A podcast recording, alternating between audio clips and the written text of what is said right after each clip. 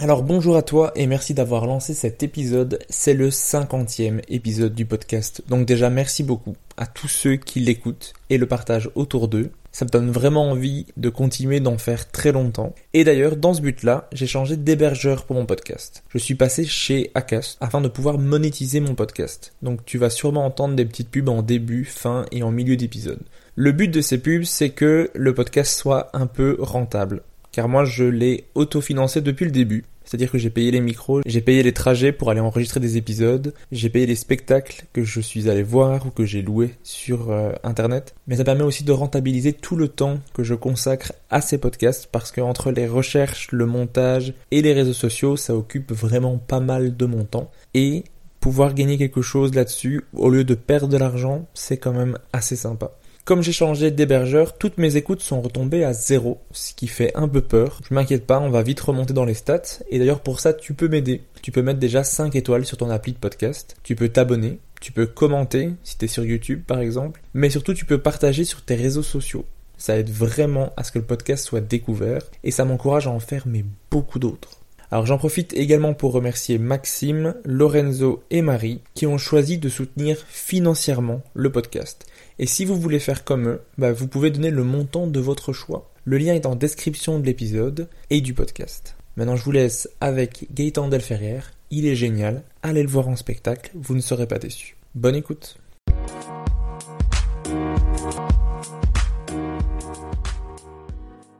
Bonjour et bienvenue dans ce nouvel épisode. Aujourd'hui, je reçois un artiste belge qui manie l'humour absurde. Je reçois l'humoriste qui porte le mieux la salopette depuis Coluche. J'ai nommé Gaëtan Delferrière. Comment ça va? Mais ça va bien, et toi Régis? Ça va très très bien. J'ai voulu faire une blague, je voulais dire comment ça va Benoît, mais pour commencer sur un malaise, mais finalement je l'ai pas fait, et du coup je le fais quand même. Voilà. Voilà.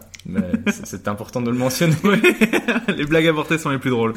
Mais en tout cas, merci beaucoup d'avoir accepté de participer à mon podcast, de me recevoir chez tes beaux-parents. Oui. De m'accueillir avec un très beau chien. Oui. Tout à fait, tout est vrai, ouais, ouais. Mais ouais, ouais, euh, écoute, je t'accueille avec Ulysse, euh, c'est mon nouveau chien, je... c'est un berger suisse pour ceux qui veulent savoir, et qui est très beau chien, qui ressemble un peu à un loup comme ça, donc euh, un loup, un loup, genre il ressemble un peu à Snow dans, dans Game of Thrones, tu vois cette série dont plus personne ne parle, bah tu vois. Voilà. J'aime beaucoup la série.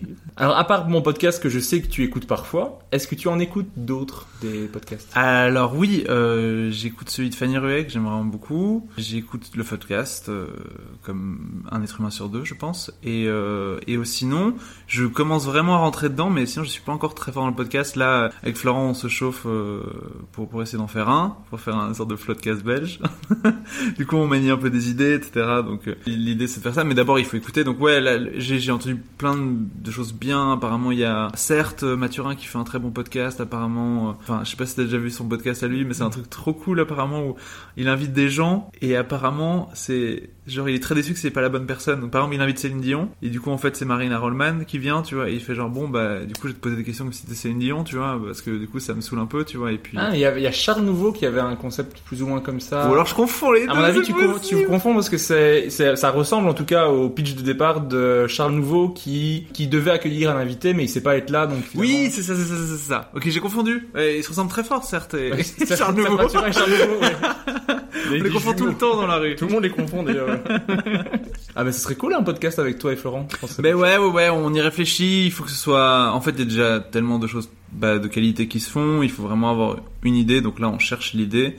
Le but c'est de faire un truc où on s'amuse entre nous, etc. Et on invite des gens qu'on aime, etc. Un peu comme toi tu fais, tu vois. Mais mais euh, mais avec un twist parce que sinon, euh, bah je trouverais ça un peu dommage parce que les, trucs, les choses de qualité existent déjà. C'est bien de pas se marcher sur les pieds. Donc on cherche la bonne idée qui ferait qu'on aurait notre petite idée à nous. Et puis, et puis voilà quoi. J'écouterai si vous en sortez, hein, c'est sûr. euh, ton nom a de nombreuses fois été cité dans le podcast. Je t'ai même envoyé un extrait dans lequel Baptiste Le Caplin vante tes mérites. Ouais. Et du coup, il y a 10 humoristes qui sont venus me voir pour me dire Ah ben t'as fait la journée de, de Gaëtan avec l'extrait de Baptiste, alors que je t'avais dit de ne pas le partager. Qu'est-ce que ça fait d'être complimenté par une de ses idoles? Après avoir fait sa première partie en plus. Euh, bah c'était c'était ouf, euh, c'était c'était trop bien parce que euh, Baptiste Caplin c'est vraiment une première grosse référence en termes d'humour, avec Yacine euh, Bellouz, donc moi, euh, tous les gens que t'as invités, je, sur- je survalide, j'adore, j'adore trop. Donc euh, ouais, c'était trop bien, tu m'as dit, tu m'as- fait ma semaine, mec, tu m'as fait mon année, mon, ma décennie, quoi. Non, c'était trop bien, ça, ça fait plaisir, en plus quelqu'un de très gentil, du coup, d'avoir des mots gentils de sa part, c'est à la fois pas étonnant et à la fois très, très surprenant. Donc c'était trop, trop cool. Donc merci pour ça, vraiment.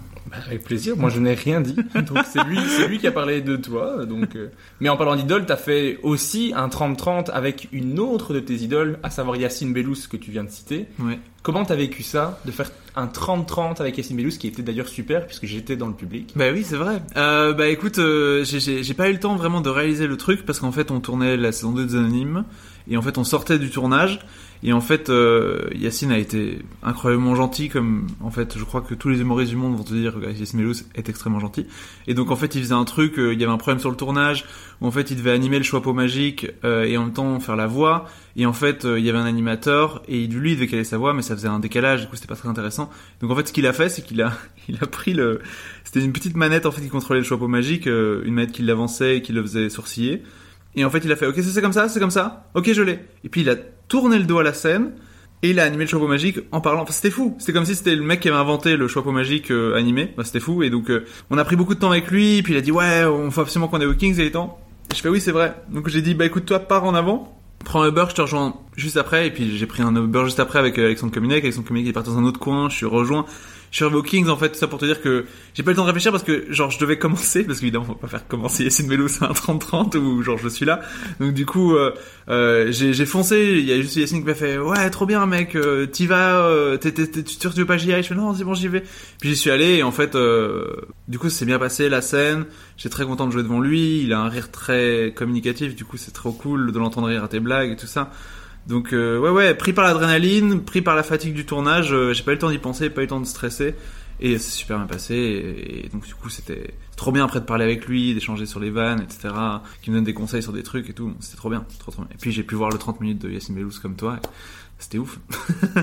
C'était ouf. Non, mais c'était chouette de, de voir le spectacle, de voir que tu fais ton 30 minutes et d'entendre Yacine qui rit à tes blagues. Ouais. Je me mettais un peu à ta place parce que je me, je me disais, ah, si Yacine Bellus riait à mes blagues, je serais tellement content. Mais toi, tu dois continuer à faire tes, à continuer ton sketch. Ouais, moi, tu pourras arrêter clair. là, genre, parce que bon, il arrive. Bonne soirée Bonne soirée à tous. non, ouais, c'était, c'était vraiment bon. C'est d'ailleurs pour ça que je voulais te recevoir dans le podcast parce que j'avais beaucoup ri. Sinon, bah, tu, tu ne serais pas là. Voilà, c'est c'est bon de le savoir en tout cas. Bah, je, je suis honnête. euh. Et si j'avais plus rigolé, tu serais là plus tôt. Non, non, parce que je voulais, j'aurais aimé voir ton spectacle, mais à chaque fois, tu joues à des jours où je ne suis pas dispo, donc, euh, à un moment Bah donné- ouais, je sais, je sais, je sais, mais en même temps c'est très compliqué de trouver des dates. Mais là en 2022 c'est plus facile. Je j'ai une date fixe au Kings, c'est c'est facile à dire. C'est le troisième mercredi du mois au Kings. Voilà, bam bam, c'est facile à dire. Les gens savent ce que c'est un troisième mercredi du mois, donc voilà, c'est bon quoi.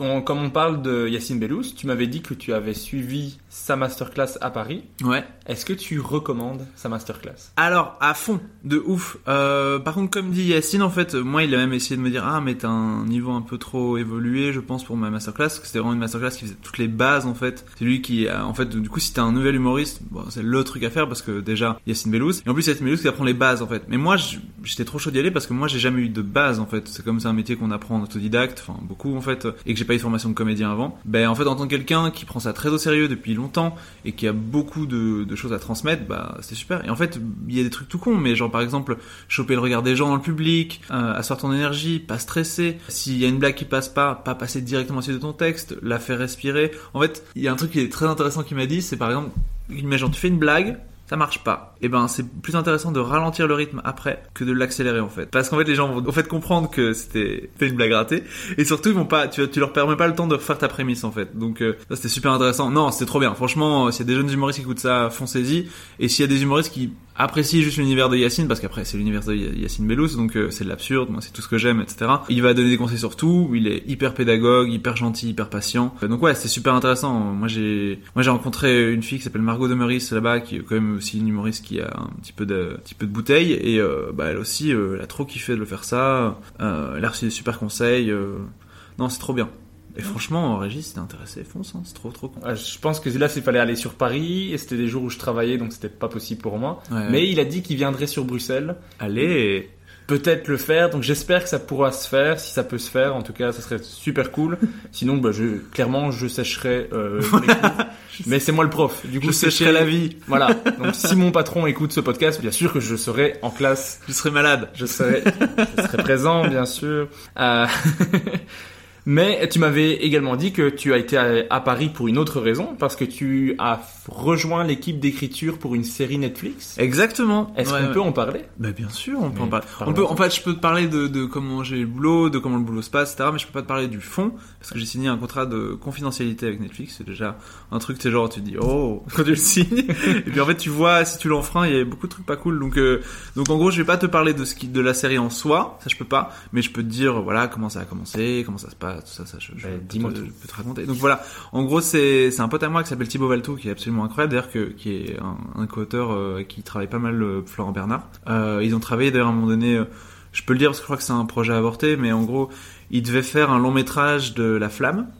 Euh, du coup Jonathan Cohen, Florent Bernard et il y a du coup Thibaut Valto, mon pote en fait avec qui j'ai fait mon master à l'IAD qui travaillait là-dessus. Et en fait, euh, il y a eu euh, un truc trop compliqué, c'est qu'en fait, Jonathan Cohen a été directement pris euh, en fait sur Astérix en Corse là, de Guillaume Canet. Ouais, c'est Guillaume Canet qui fait le nouveau Astérix. Et euh, du coup, bah en fait, euh, c'était un projet en fait qui devait se faire très très vite en fait après la saison 1. Parce que si ça prenait trop de temps, bah là, tu vois, t'as vu, comme Florent Bernard l'a dit dans l'épisode précédent, la saison 2, ça a plus du tout le même thème en fait. Donc, euh, bah, comme ça a plus du tout le même thème, faire un long métrage un peu style euh, La Flamme saison 1, ça avait plus vraiment de sens. Donc le projet a été avorté.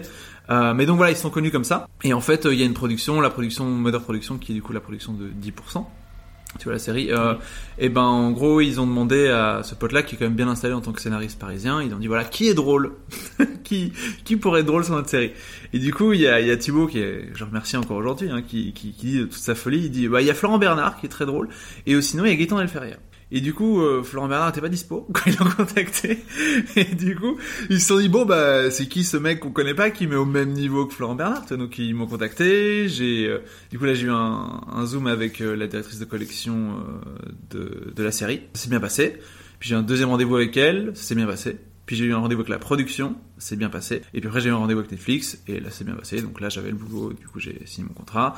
Et en fait c'est un truc genre du jour au lendemain j'ai dû partir à Paris. Là je fais trois jours semaine à Paris. euh, où genre je dois laisser mon chien, ma, ma fiancée, tout ça, ma, ma maison pour euh, genre crècher chez du coup Thibaut, mon pote, euh, dormir sur son canapé et, et travailler pour pour Netflix. Du coup ouais c'est c'est c'est c'est ouf. Et donc ouais je suis dans les bureaux de la production de de moteur production de 10% et, et on travaille, c'est très cool. Et les autres, les autres les co-auteurs avec qui ces, ces deux femmes, elles sont trop trop cool. Euh, donc ça se passe vraiment bien. Donc je suis assez content pour l'instant. Et comment ça se passe niveau euh, session d'écriture? C'est un ping-pong d'idées? C'est un brainstorming? Alors ouais, ça. C'est, c'est en gros, c'est d'abord des séances d'écriture en fait qui font que nous on est parti en fait euh, d'une structure, euh, d'une commande en fait. Donc en fait, il y avait déjà toute la série qui était déjà posée, les personnages, etc. Donc nous, ce qu'on devait faire, c'était euh, proposer d'autres intrigues par rapport à celles qui étaient déjà évoquées, approfondir les personnages et euh, et du coup créer en fait du lien, un début, un milieu, une fin à cette série euh, de ça je peux le dire de 6 fois 40 minutes. Donc du coup c'est à la fois long et à la fois pas long 6 fois 40 minutes. Donc euh, il fallait vraiment créer ce fil rouge là et bah en fait on a pendant 3-4 semaines on a vraiment approfondi les personnages approfondi les choses mis de l'humour là dedans parce que ça en manquait un petit peu.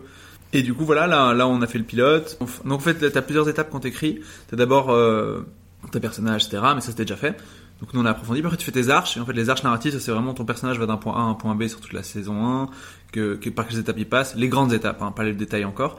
Euh, et puis après comment ça s'entremêle, ça c'est tes arches euh, de, série. Puis après en fait tu fais ce qu'on appelle un beat sheet, et en fait ça c'est juste par épisode tu mets tous les points marquants de l'épisode. Donc euh, genre épisode 1 il va se passer ta ta ta ta ta, ça, commence comme ça, ça finit comme ça, voilà. Et en fait c'est vraiment juste des lignes, tu ne structures pas encore. Puis après tu fais le séquencier où là en fait tu prends tous tes temps forts qui ont été acceptés par ta chaîne. Parce que chaque fois tu dois faire accepter ça par la production et par la chaîne. Et du coup euh, le séquencier c'est tous tes temps forts qui ont été acceptés et là tu les euh, narres en fait en, en tout du non dialogué encore. Donc c'est toute ton étape avant le dialogué, c'est euh, le, truc vraiment juste avant. Et puis si ça c'est accepté, bah, tu fais ton dialogué. Donc là c'est ton séquencier auquel tu rajoutes en fait euh, bah, des, euh, des dialogues. Et puis là t'as ton scénario qui est fini. Et puis, et puis voilà ta série elle est prête. Ok. Et là, c'est à quelle, à quelle étape, actuellement? Donc là, on a fini les arches, euh, on a fini le pilote. Donc là, le pilote, tu dois le dialoguer. Et donc là, on doit, euh, bah, du coup, faire les, faire les outlines, euh, enfin les beat sheets, du coup, des autres épisodes. Et puis après, dialoguer. Et puis après, on est bon. Parce que nous, on va sauter une étape parce qu'on est des dingues. Bah, j'ai hâte de savoir c'est quoi la série. Quand Bah ouais, bah non, franchement, dès que je pourrai, euh, je te, je te dirai et je dirai, euh, je crois que, je, je- non, je peux pas dire le titre. je peux rien dire. je Si, peux si- rien si tu te rends compte que tu as dit un truc que tu pouvais pas dire, je pourrais le couper. hein. C'est ça, bien sûr. Euh, non, non, mais je crois que ça va. J'ai j'ai été très, très, très, très vague quand même. Tout va bien. Parfait. Alors, tu l'as dit, tu joues actuellement ton spectacle qui s'appelle En attendant Jean-Baptiste. Yes. Tu as dit que tu jouais à, à quelle fréquence? On va le rappeler, mais j'ai déjà oublié. Alors là, je, je vais jouer une fois par mois à partir de 2022 au Kings, et puis bah, je vais essayer de jouer un peu plus à Paris, puisque du coup là je suis à Paris pour Netflix, donc ça, bon, je vais en profiter un peu, essayer de choper des dates, etc. Et euh, sinon, ben, on va être à Avignon cette année avec euh, tous les gens du Kings, ça va être trop bien pendant un mois, tout le, tout le festival off. Et euh, voilà, on va essayer de créer des dates, mais pour l'instant, ouais, une fois, enfin, une fois par mois, je joue mon spectacle en entier en entendant Jean-Baptiste euh, le troisième mercredi du mois. Et sinon, on joue avec tous les anonymes, euh, on fait un plateau anonyme au Kings euh, tous les quatrièmes mercredis du mois. Parfait. Comme ça, vous avez les dates. Vous Yes. pouvez noter ça dans votre agenda, prendre des places parce que clairement, c'est du qualica- qualitatif. qualitatif. T'as pas pu le dire. c'est tellement pas qualitatif que t'as pas pu le dire. C'est ça. Non, non, c'est vraiment qualitatif. Vraiment. C'est que des. En en même temps, j'ai invité déjà pratiquement tous les anonymes dans mon podcast. C'est vrai. La seule que je n'ai pas invitée, c'est Emily Crone. Pas parce que je n'aime pas Emily Crone, mais parce que je n'ai jamais vu Emily Crone sur un plateau. Mais parce qu'elle n'existe pas. Ah voilà, c'est une création ça. en hologramme. bien sûr, ça nous a coûté une blinde. bien sûr, bien sûr, bien sûr. Euh, non, non, bah oui, bah, tu, tu vas la croiser, elle est trop cool, Émilie. Euh, de toute façon, on va en parler un peu pendant ce podcast, je pense, mais elle est, super, super, et c'est un très chouette être humain, donc euh, votre rencontre est imminente, j'en suis sûr. Mais je l'espère, je l'espère. Euh, D'ailleurs, si on va sur tes réseaux sociaux, on est bombardé des vidéos des anonymes, Bien la sûr. série que tu as créée donc avec Émilie Crone et Florent Leçon. Yep. Est-ce que tu peux expliquer juste à ceux qui ne connaissent pas encore cette série, qu'est-ce que c'est en gros? Euh, ouais, donc en gros c'est euh, le pitch, c'est des. En fait, on a pris les alcooliques anonymes et on les a déclinés en plein de thèmes différents pour que ce soit de l'humour et que ce soit des choses très absurdes et un peu barrées. On a fait par exemple les gens qui croient encore au Père Noël anonyme et du coup c'est que des gens qui se posent des questions sur le fait que bah, comment ça se fait que les gens n'y croient pas. On fait aussi les philosophes, euh, on fait aussi les philosophes bourrés, pardon, les, les divinités grecques anonymes. Donc ça nous permet de faire plein de trucs différents, de faire toutes les blagues en fait qu'on a envie de faire sur un format court où on peut faire du coup des punchlines, transition, punchline, transition, punchline, transition, et en invitant des guests de ouf. Donc on est trop content. Voilà, c'est simple les anonymes. bah, Vous en êtes à la deuxième saison. Pour Yes. celle-ci, vous allez changer de décor, mais il y a toujours le médiateur qui est interprété par l'exceptionnel Ino JP. Incroyable. Et il y a également Farah qui est comédienne dans chaque épisode, mais vous accueillez un grand nombre de guests comme Guillermo Guise, Yacine Bellous, Yes. Fanny Ruet, PE, Julien Santini, il y en a plein. Comment sont les retours pour cette saison 2 Franchement, on est super content. Euh, on est super content parce que là on a quand même enfin pas mal d'épisodes qui marchent vraiment bien. Euh, c'est toujours marrant, c'est toujours une loterie un peu les anonymes où tu te dis bon ben voilà la divinité grecque, on va se faire plaisir. euh, mais voilà c'est comme les philosophes, euh, personne n'y croit. Et puis en fait euh, c'est celui qui fait un démarrage de ouf. Là on a 150 000 vues en 24 heures. Enfin, c'est fou, c'est fou. Donc on est trop content. Donc c'est parfois très aléatoire euh, comment les gens vont réagir à un épisode parce que parfois tu te dis ok bon bah, on va les attarder sur les jeunes parents anonymes avec Guillermo Guise, un truc plus universel. Et puis en fait les gens accrochent à, aux divinités grecques. Donc ça c'est cool. et les gens nous disent ouais pourquoi est-ce que Hercule est joué par une femme et du coup là tu sais pas quoi dire mais sinon sinon c'est trop trop cool. Les gens sont trop trop bien. Trop sympa donc les, les retours sont super bons. Je pense que du coup on va partir sur une troisième saison mais ce sera la dernière je pense. Parce qu'on veut pas euh, en fait euh, bah, éculer le concept c'est ça. Euh, là on a encore des choses à dire pour une saison je pense. Ça nous fera si on le fait encore 15-20 bah, ça nous fera ouais 50-55 épisodes. Voilà c'est très bien. Pour ce qu'on a envie de faire on n'a pas enfin on n'a pas envie de répéter des blagues etc je pense qu'on a encore la matière pour faire 15-20 épisodes, donc on est vraiment hyper content, où c'est vraiment inédit. Et puis après, je crois qu'on passera, on passera à autre chose, à un autre projet, etc. Quoi. Mais euh, Et est-ce que toi, personnellement, tu trouves que la saison 2 est plus réussie que la première? Alors c'est très compliqué pour moi de répondre à cette question, et tu le sais, espèce de filou, euh, parce que du coup, euh, je suis, euh, oh, hein, il y a Ulysse qui est là, euh, parce que du coup, je suis réalisateur euh, sur la saison 2 par rapport à la saison 1. Euh, mais la saison 1, en fait, on en est super content. C'est juste que comme c'était un premier projet, ben, on savait pas évidemment comment euh, tourner, comment réaliser, comment etc. Donc on a fait appel à Shoot for the Moon, qui est une maison de production, et c'était trop bien, et ils ont été trop sympas. Et euh, mais le problème qu'on s'est rendu compte dans saison 1, c'est qu'en fait c'est tellement particulier euh, nos blagues, etc. Et la manière dont on a construit toutes ces blagues là, c'est que en fait il fallait vraiment que ce soit un de nous, euh, Émilie ou moi, qui était là de A à Z pour vraiment que la blague soit portée de A à Z. Euh, le, le travail était super en saison 1, on était super content, mais parfois il y avait des plans qui nous manquaient, parfois il y avait euh, bah, un rythme de blague qui était pas le bon, etc. et donc, euh, et donc, euh, bah, voilà, on, on, si on est vraiment très content en saison 2, c'est qu'on a eu le temps de prendre plus de plans, on a eu le temps de faire plus de trucs. Je suis désolé. On rit parce qu'il y a, le chien de Gaëtan qui part avec la boîte de mon micro et ça ne me plaît pas beaucoup, je t'avoue. Je suis désolé. Attends. Petite pause pour récupérer Oui. mon micro. Putain, il y a le téléphone qui sonne en même temps, donc tant mieux. voilà, ce sera la petite pause. Ouais. Bon, bah je vais la refaire du coup. La saison 1, on était trop contents. On a juste voulu faire euh, un bond en avant au niveau image, en ayant plus de plans, plus de plans de réaction, ça fasse plus respirer. Et en fait, on voulait vraiment quelqu'un qui soit là de A à Z pour la blague, parce qu'en saison 1, ce qu'on a vu, c'est que parfois il y a des blagues où en fait c'est très compliqué d'expliquer à des gens, ok, lui il va apparaître en, vampire et il va commencer à danser et ça va être drôle. Et du coup, toi t'as ça parce que tu sais comment le montage va se faire, etc. Mais euh, les gens qui sont pas là font genre, non, je crois pas que ça va être drôle et ça va coûter cher. du coup, euh, du coup voilà, en tant, enfin, j'ai pas du tout d'expérience en tant que réalisateur. C'était trop bien parce que du coup j'ai été épaulé à fond par Shoot for the Moon et par euh, Valentine Penders, Valentine Penders qui est du coup la co-réalisatrice qui est quand même ouf, qui est incroyable et qui m'a permis vraiment de, de trouver les mots aux techniciens, etc. Donc on est trop content. Franchement, niveau qualité, niveau guest, euh, on a essayé on essaie vraiment de, de faire une continuité par rapport à la saison 2. Moi je suis trop heureux. Euh, les, les guests sont ravis, donc euh, bah, vraiment très content de cette saison 2. Ouais. Moi, personnellement, en tant que spectateur, je préfère la, je préfère la saison 2. C'est vrai la saison 2. Je trouve que, non, mais je trouve que j'ai bien aimé la saison 1 et je trouve que la saison 2 est mieux réussie. Ouais, ouais, ouais, clairement. Euh, bah, c'est vraiment mon cas aussi. C'est, c'est, voilà, on est un peu plus à même de savoir ce qu'on fait et en même temps, on prend plus le temps de faire des blagues. On est un peu moins en train de s'excuser de faire un- une série. Et puis c'est plus joli à l'image parce qu'on a plus le temps. On a fait une colorimétrie, on a fait un lieu qui est un peu plus joli, etc. Parce qu'en fait, notre notre idée dans la saison 1, c'était vraiment faire un lieu moche, comme les les clichés de réunion d'anonymes. En fait, toujours dans des lieux un peu euh, insolubles comme ça, euh, qui, qui ont pas vraiment de, visage et c'est le but parce qu'en fait tu t'es pas dans un lieu, t'es là pour parler du coup la parole et t'as pas besoin d'être euh, d'être on va dire allez distrait par le lieu. Du coup euh, on a pris un lieu austère, le problème c'est que le lieu austère on l'a mal filmé. Du coup un lieu austère mal filmé c'est vraiment juste moche.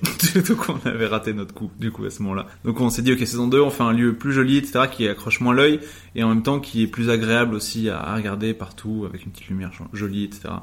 Donc ouais, ouais, euh, je suis tout à fait d'accord avec toi. On, on- on- c'est plus clair la saison 2. C'est plus clair et du coup ça permet que les blagues soient plus claires aussi, ce qui est pas plus mal quand on fait de l'absurde, quoi. Donc, euh, Et quels seraient tes épisodes préférés dans la saison 1 et dans la saison 2 Même ton épisode préféré de la saison 1 et ton épisode préféré de la saison 2. Alors, mon Moi j'ai les miens, je les ai notés. Alors moi, mon épisode préféré de la saison 1, euh, il y en a plein que j'aime beaucoup, mais je- vraiment les philosophes bourrés anonymes, j'aime vraiment beaucoup parce que j'aime bien le twist qu'on fait, j'aime bien l'espèce de de conneries et puis là on s'amuse vraiment et puis il y, a- il y a une petite mise en scène ce qui faisait du plaisir par rapport à la saison 1 où il n'y en avait pas beaucoup et euh, ouais donc voilà Euh, la saison 2 euh, bah, c'est clairement celui qui Yacine Bellous euh, les voyageurs dans le temps anonyme il est il est dingue j'adore en plus il y a il y a Alexandre Kominek qui est dedans, qui, qui est celui, qui, qui était là depuis la saison 1, euh, qui joue du coup Pedro, qui est du coup le Adolf Hitler qui a réussi à partir en Amérique du Sud.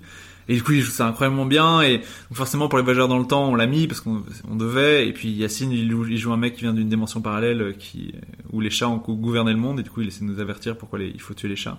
Et, euh, et il le joue extrêmement bien. Et, il, je me souviens, il a fait une première prise et on était tous morts de rire et c'était fou. Et puis après, il devait faire une impro à la fin sur le Sphinx et on avait deux trois blagues et il les a portées. euh, Enfin, c'est trop bien. Donc, euh, en fait, euh, je trouve vraiment que c'est le plus drôle. Vraiment, si je si je prends du recul, même s'ils sont tous très extrêmement drôles.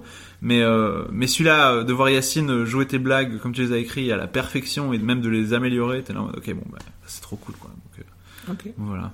Moi j'avais noté pour la saison 1 les connards anonymes. Oui, bien Ça sûr. me fait beaucoup rire parce que j'aime bien quand les gens sont vo- volontairement des connards et j'aime beaucoup ça. la saison 2, j'en ai noté deux que j'ai Oui. vraiment bien aimé. Si tu vois que j'ai préféré la saison 2, j'ai deux épisodes. Euh, Il y Saison a 3, il y en aura trois. il y a les psys que j'ai vraiment Ouais, ouais, ouais, beaucoup ouais. aimé et je trouve que Julien Santini est incroyable dans cet épisode. Julien Santini, il a une force comique euh, folle. Genre, ce qui est dingue, c'est que on lui a remis le texte et il était un petit, un petit peu frileux euh, avant qu'on lui remette le texte. Il a dit voilà, je vous connais pas encore très bien, il connaissait Farah, mais euh, du coup il nous a dit voilà, si, si, si je trouve pas ça drôle, vous prenez pas mal, c'est que c'est pas pour mon personnage, parce que c'est dans un personnage. Et on avait la chance d'avoir vraiment écrit ça pour lui. Et il l'a lu, il nous a dit bah j'ai adoré les gars, euh, je fais ça, etc. Puis il y a eu la première répète où il l'a joué. Et c'était fou, les maquilleuses pleuraient de rire, euh, le, le, le, cadreur avait du mal à garder la caméra fixe et tout, c'est- fou. Il joue ce, ce mec, euh, ce mec qui surinterprète euh, les, les patients et il le joue à la perfection et il est fou, fou, fou, fou, fou. Donc c'était parfait. Donc ça, c'est vraiment les, les castings même en saison 2 est vraiment cool. Donc ouais, je suis d'accord avec toi, les psychologues, me fait beaucoup rire. Et il y a les gens qui ne savent pas dire non, qui m'a beaucoup fait. Et je, je trouve que Florent Lausson en Père Noël m'éclate. L'angle est génial, c'est un, un angle de stand-up, clairement, Ouais, ouais, je trouve, ouais. qui est très très drôle. Donc euh, moi j'ai beaucoup aimé cet épisode. Mais n'hésitez pas à dire en commentaire quel épisode vous avez préféré Bien vous. sûr. Mais maintenant qu'on est revenu sur ton actualité, parce que je pense qu'on est revenu sur à peu près tout Bien ce que sûr. tu fais en ce moment. euh, dans le podcast, tu sais, moi j'aime remonter le temps Bien avec sûr. mon invité. Donc toi, tu es né le 15 avril 1989. Ça, c'est vrai ça.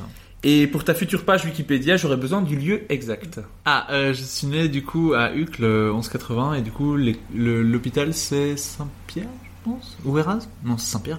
Ouais, c'est Saint-Pierre. Je crois que c'est Saint-Pierre. Magnifique. Je, encore plus de précision. Moi, je me, je me serais arrêté à Huc, mais j'ai- l'hôpital. Si tu as le numéro, si tu as le numéro de la chambre. Putain Je savais que je suis pas venu à se préparer quoi. Est-ce que toi, quand tu étais enfant, tu étais déjà quelqu'un de drôle? Euh, compliqué euh, de dire ça. Euh, je pense pas. C'est venu genre vers 12-13 ans, mais avant j'étais j'étais assez timide. Euh, en fait j'étais un enfant qui parlait pas beaucoup, très fort dans mon coin, et du coup heureusement j'avais mon frère. On avait vraiment ce truc d'autiste avec mon frère où en fait on, on parlait entre nous, c'était insupportable pour nos parents, pour les amis de nos parents, parce qu'il y a toujours l'impression qu'on se foutait de leur gueule. Et en fait non, c'est juste qu'on parlait de Pokémon énormément, et du coup euh, même arrivé à 13 ans, on s'est dit putain, c'est- trop bizarre de parler encore de Pokémon parce qu'il n'y avait pas encore le second souffle de Pokémon, tu vois. Donc là, c'était vraiment le moment où tu vois, tu parlais de Pokémon, t'étais trop âgé pour parler de Pokémon. Donc à 14-15 ans, on a commencé à dire Bude, les places de dire Pokémon. Donc on disait t'as joué à Bude, etc. Et du coup, les gens comprenaient pas, mais ils trouvaient juste qu'on était chelou. Donc ça a permis qu'on soit vraiment chelou. Et puis après, j'ai eu ce truc, qu'on a, qu'on a eu beaucoup euh, nous les humoristes. Hein, c'est euh, Florent Bernard a dit euh, dans le tournoi podcast, euh, genre ouais, moi je pense pas que les humoristes euh, euh, sont tous flingués. Moi, je pense qu'on est tous flingués. Euh, tous, tous, tous, tous, tous flingués. On a tous un truc qui, de près ou de loin, nous a marqué. Même Yacine, tout ça. Genre, quand on parle un peu avec des gens, on a tous eu des moments un peu marquants, même dans notre vie, ça. Et euh, ben moi, du coup, c'était euh, d'être le petit gros à l'école. Et en fait, euh, je devais, pour survivre, me trouver un, un atout, tu vois. Et c'était pas le sport, forcément. Donc, euh, mon atout à moi, ça, devait être l'humour. Donc, en fait, je devais être le marrant. Donc, euh, donc c'est le truc, c'est vraiment la survie. J'ai- été le marrant de, du groupe.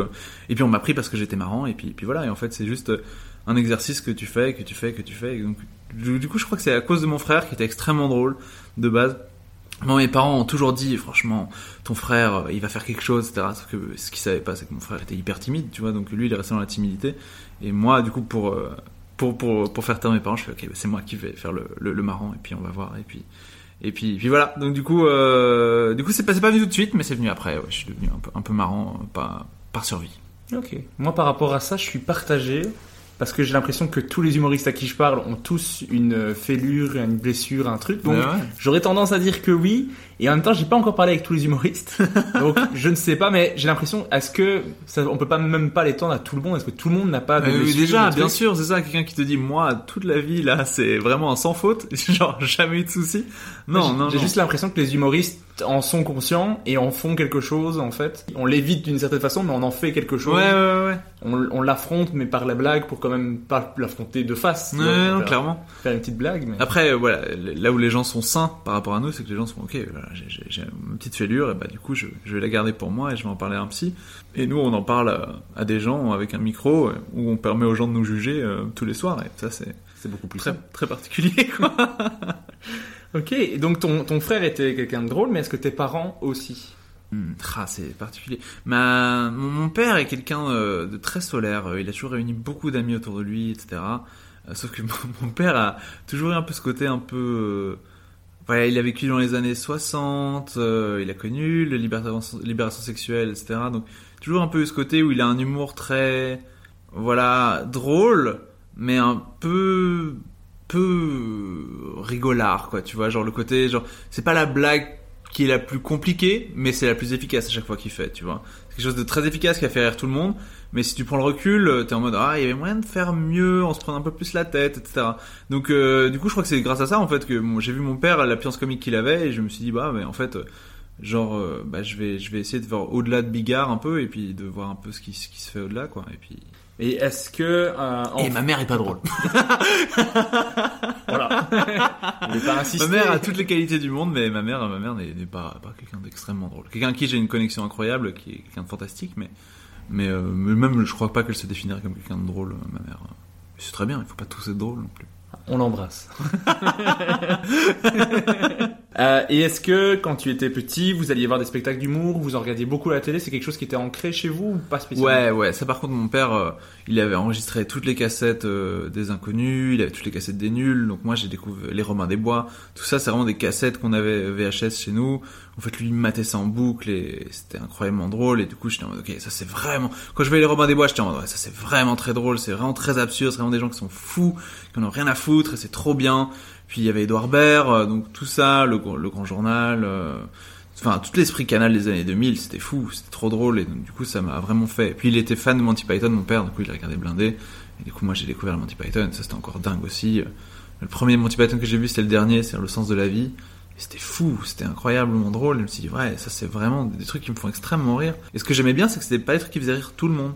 Genre, le sens de la vie, il y a vraiment des potes à qui j'ai montré ça, ils m'ont dit, mais c'est nul à chier. Et je disais, mais non, mais c'est trop bien. Je mais enfin, pourquoi est-ce que la mort viendrait voir des gens?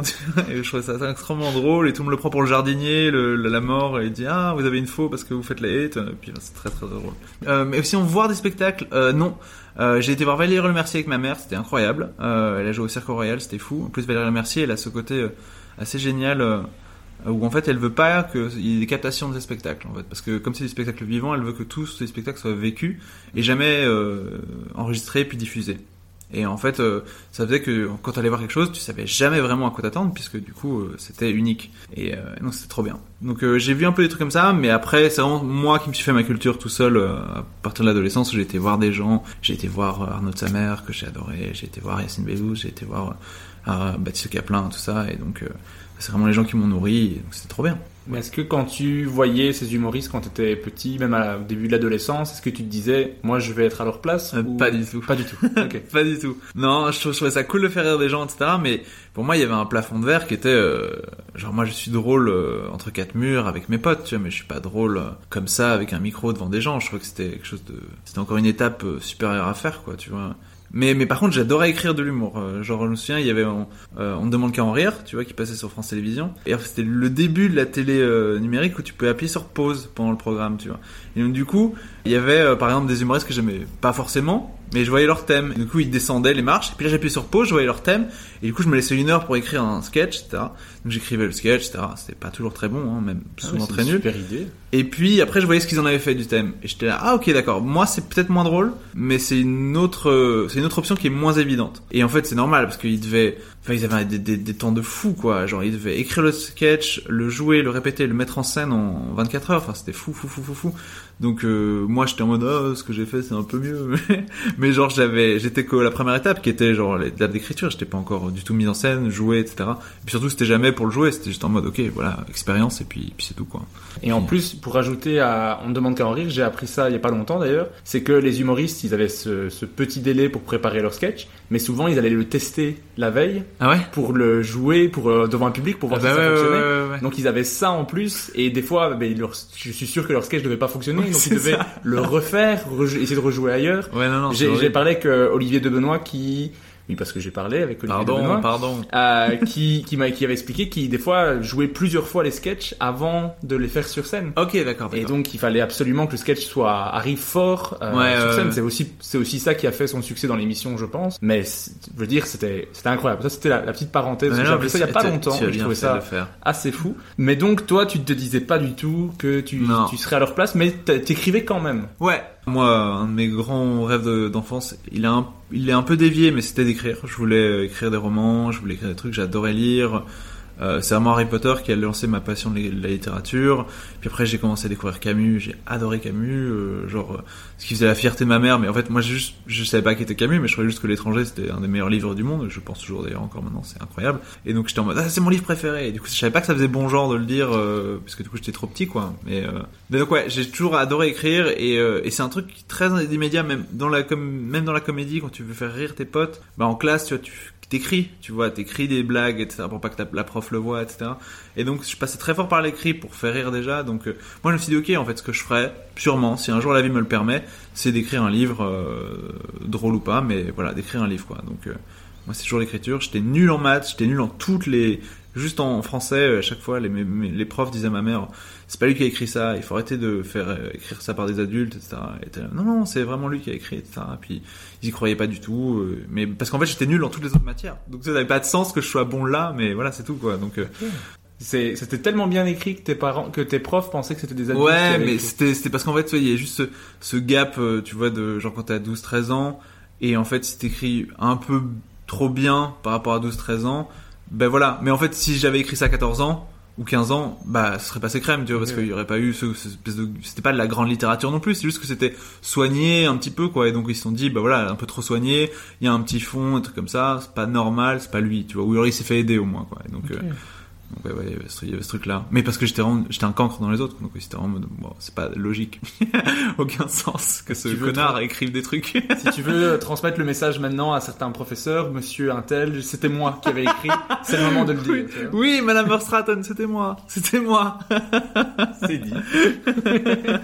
ok, et dans, dans l'épisode que j'ai eu l'occasion d'enregistrer avec euh, Florent Leçon, il m'a dit que déjà en secondaire, vous faisiez de l'improvisation. Ouais. Euh, et il dit même de toi que tu éclatais tout sur ton passage, ce sont ses termes. Ouais, ouais. Oui, c'est vrai. Et il est très gentil. Non, non, non, je dis oui, oui, c'est dans le sens. euh, Non, non, c'est. Mais en fait, c'est, c'est, c'est juste qu'on était en, en art d'expression à, Saint-Pierre, qui est du coup, la... moi, c'était le bonheur parce qu'en fait, j'avais fait toutes mes primaires, toutes mes secondaires à Ateneo Mercato, qui est du coup une école très, très élitiste.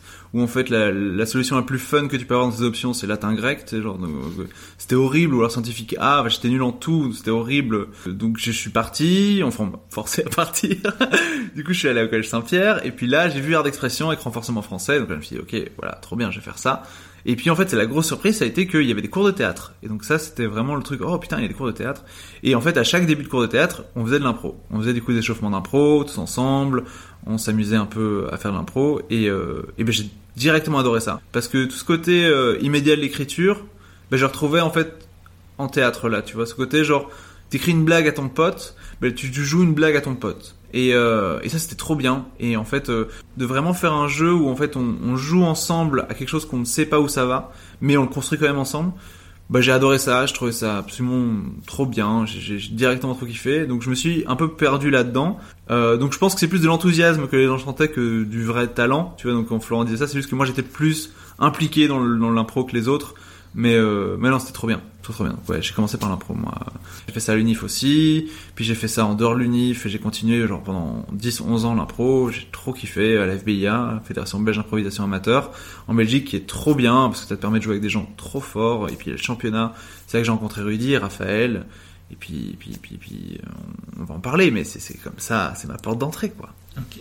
Et quel type de joueur tu étais? T'étais beaucoup dans la, beaucoup dans le gag, je suppose. Eh ben ouais, eh ben en fait euh, du coup euh, la, la faute qu'on me sifflait le plus euh, c'était cabotinage évidemment. Euh, du coup ça c'est la Ah ouais. faute où en fait tu fais euh, tu prends une blague pour toi qui ne fait pas du tout avancer l'impro, mais quand c'est une blague drôle qui te fait gagner le point, ben du coup tu prends une faute utile on va dire tu vois. Donc euh, je je- j'avais tendance à faire ça si je voyais vraiment que on perdait le point, mais c'est parce que j'étais jeune. hein. Et puis même ce principe de des matchs d'impro, c'est pas ce que j'ai préféré après, parce que du coup là c'est vraiment un côté pervers dans l'impro, parce que normalement c'est on est ensemble, on construit quelque chose ensemble, etc. Et puis à la fin on doit quand même il doit quand même y avoir un gagnant sur l'impro.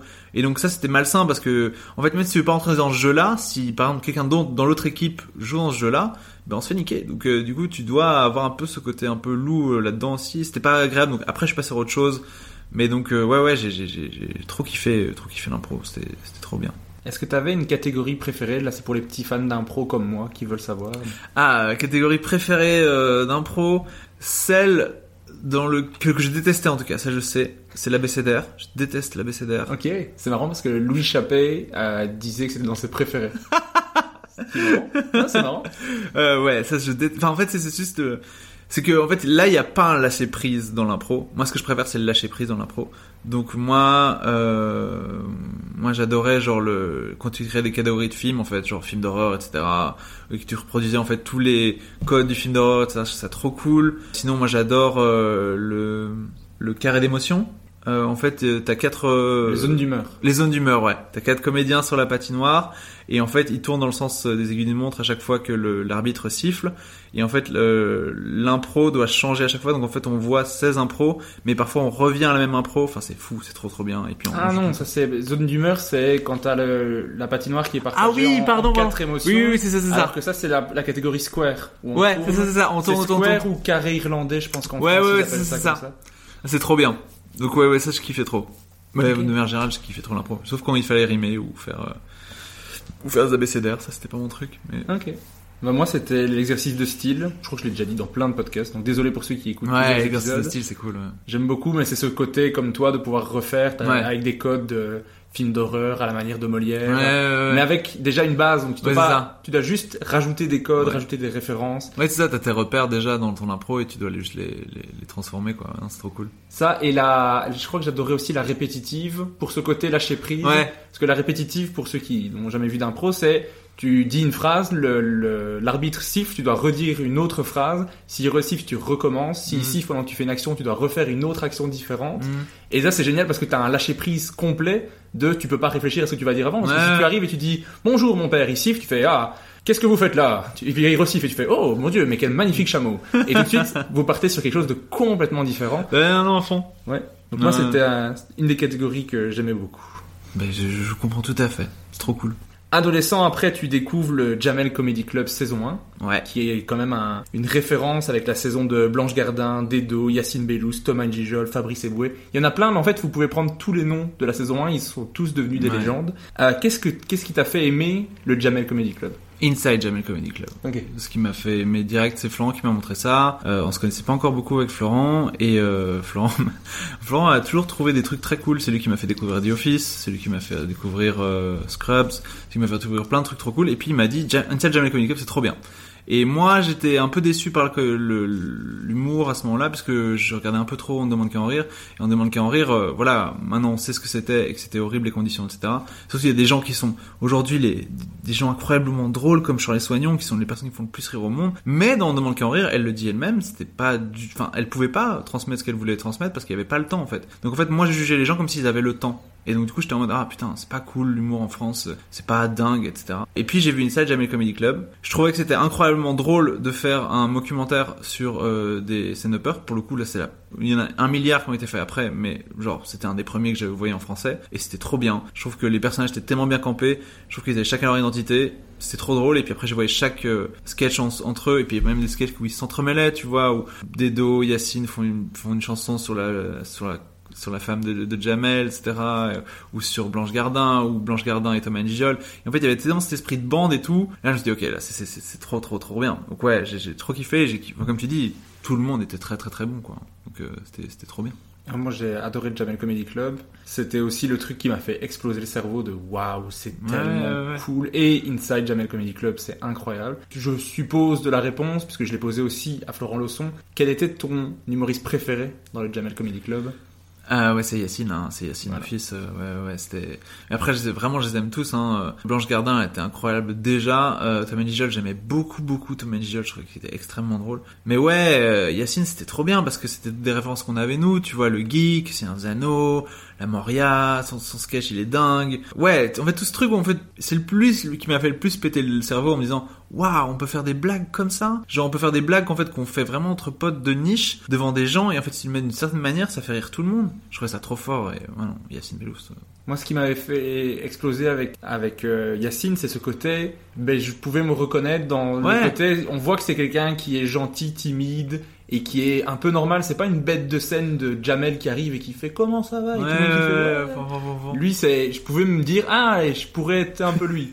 En clairement, Vite fait. en clairement beaucoup, beaucoup moins drôle, mais je voyais quelqu'un je me dis, ah, je m'identifie quand même Ouais, plus. ouais, non, non. Mais tu vois, en fait, le truc, parce que Dedo, il me fait tout autant rire, parce qu'ils font les chaussettes, et c'est trop drôle, les chaussettes, etc. Et donc, c'est, à deux qu'ils le créent, ça, tu vois. Et puis, même le trône de Frog, c'est à deux qu'ils le font aussi, c'est trop drôle, etc. Mais Dedo était tellement avant caractérisé comme le, le métalleux, et ça, c'est un truc qui me parlait pas du tout, qui fait que j'avais tendance à outrepasser Dedo, et puis, du coup, j'ai, découvert Dedo après, et je trouve qu'il est extrêmement drôle aussi. Il a toutes des blagues de quatrième mur qui sont fou, fou, fou, fou, fou, fou, fou.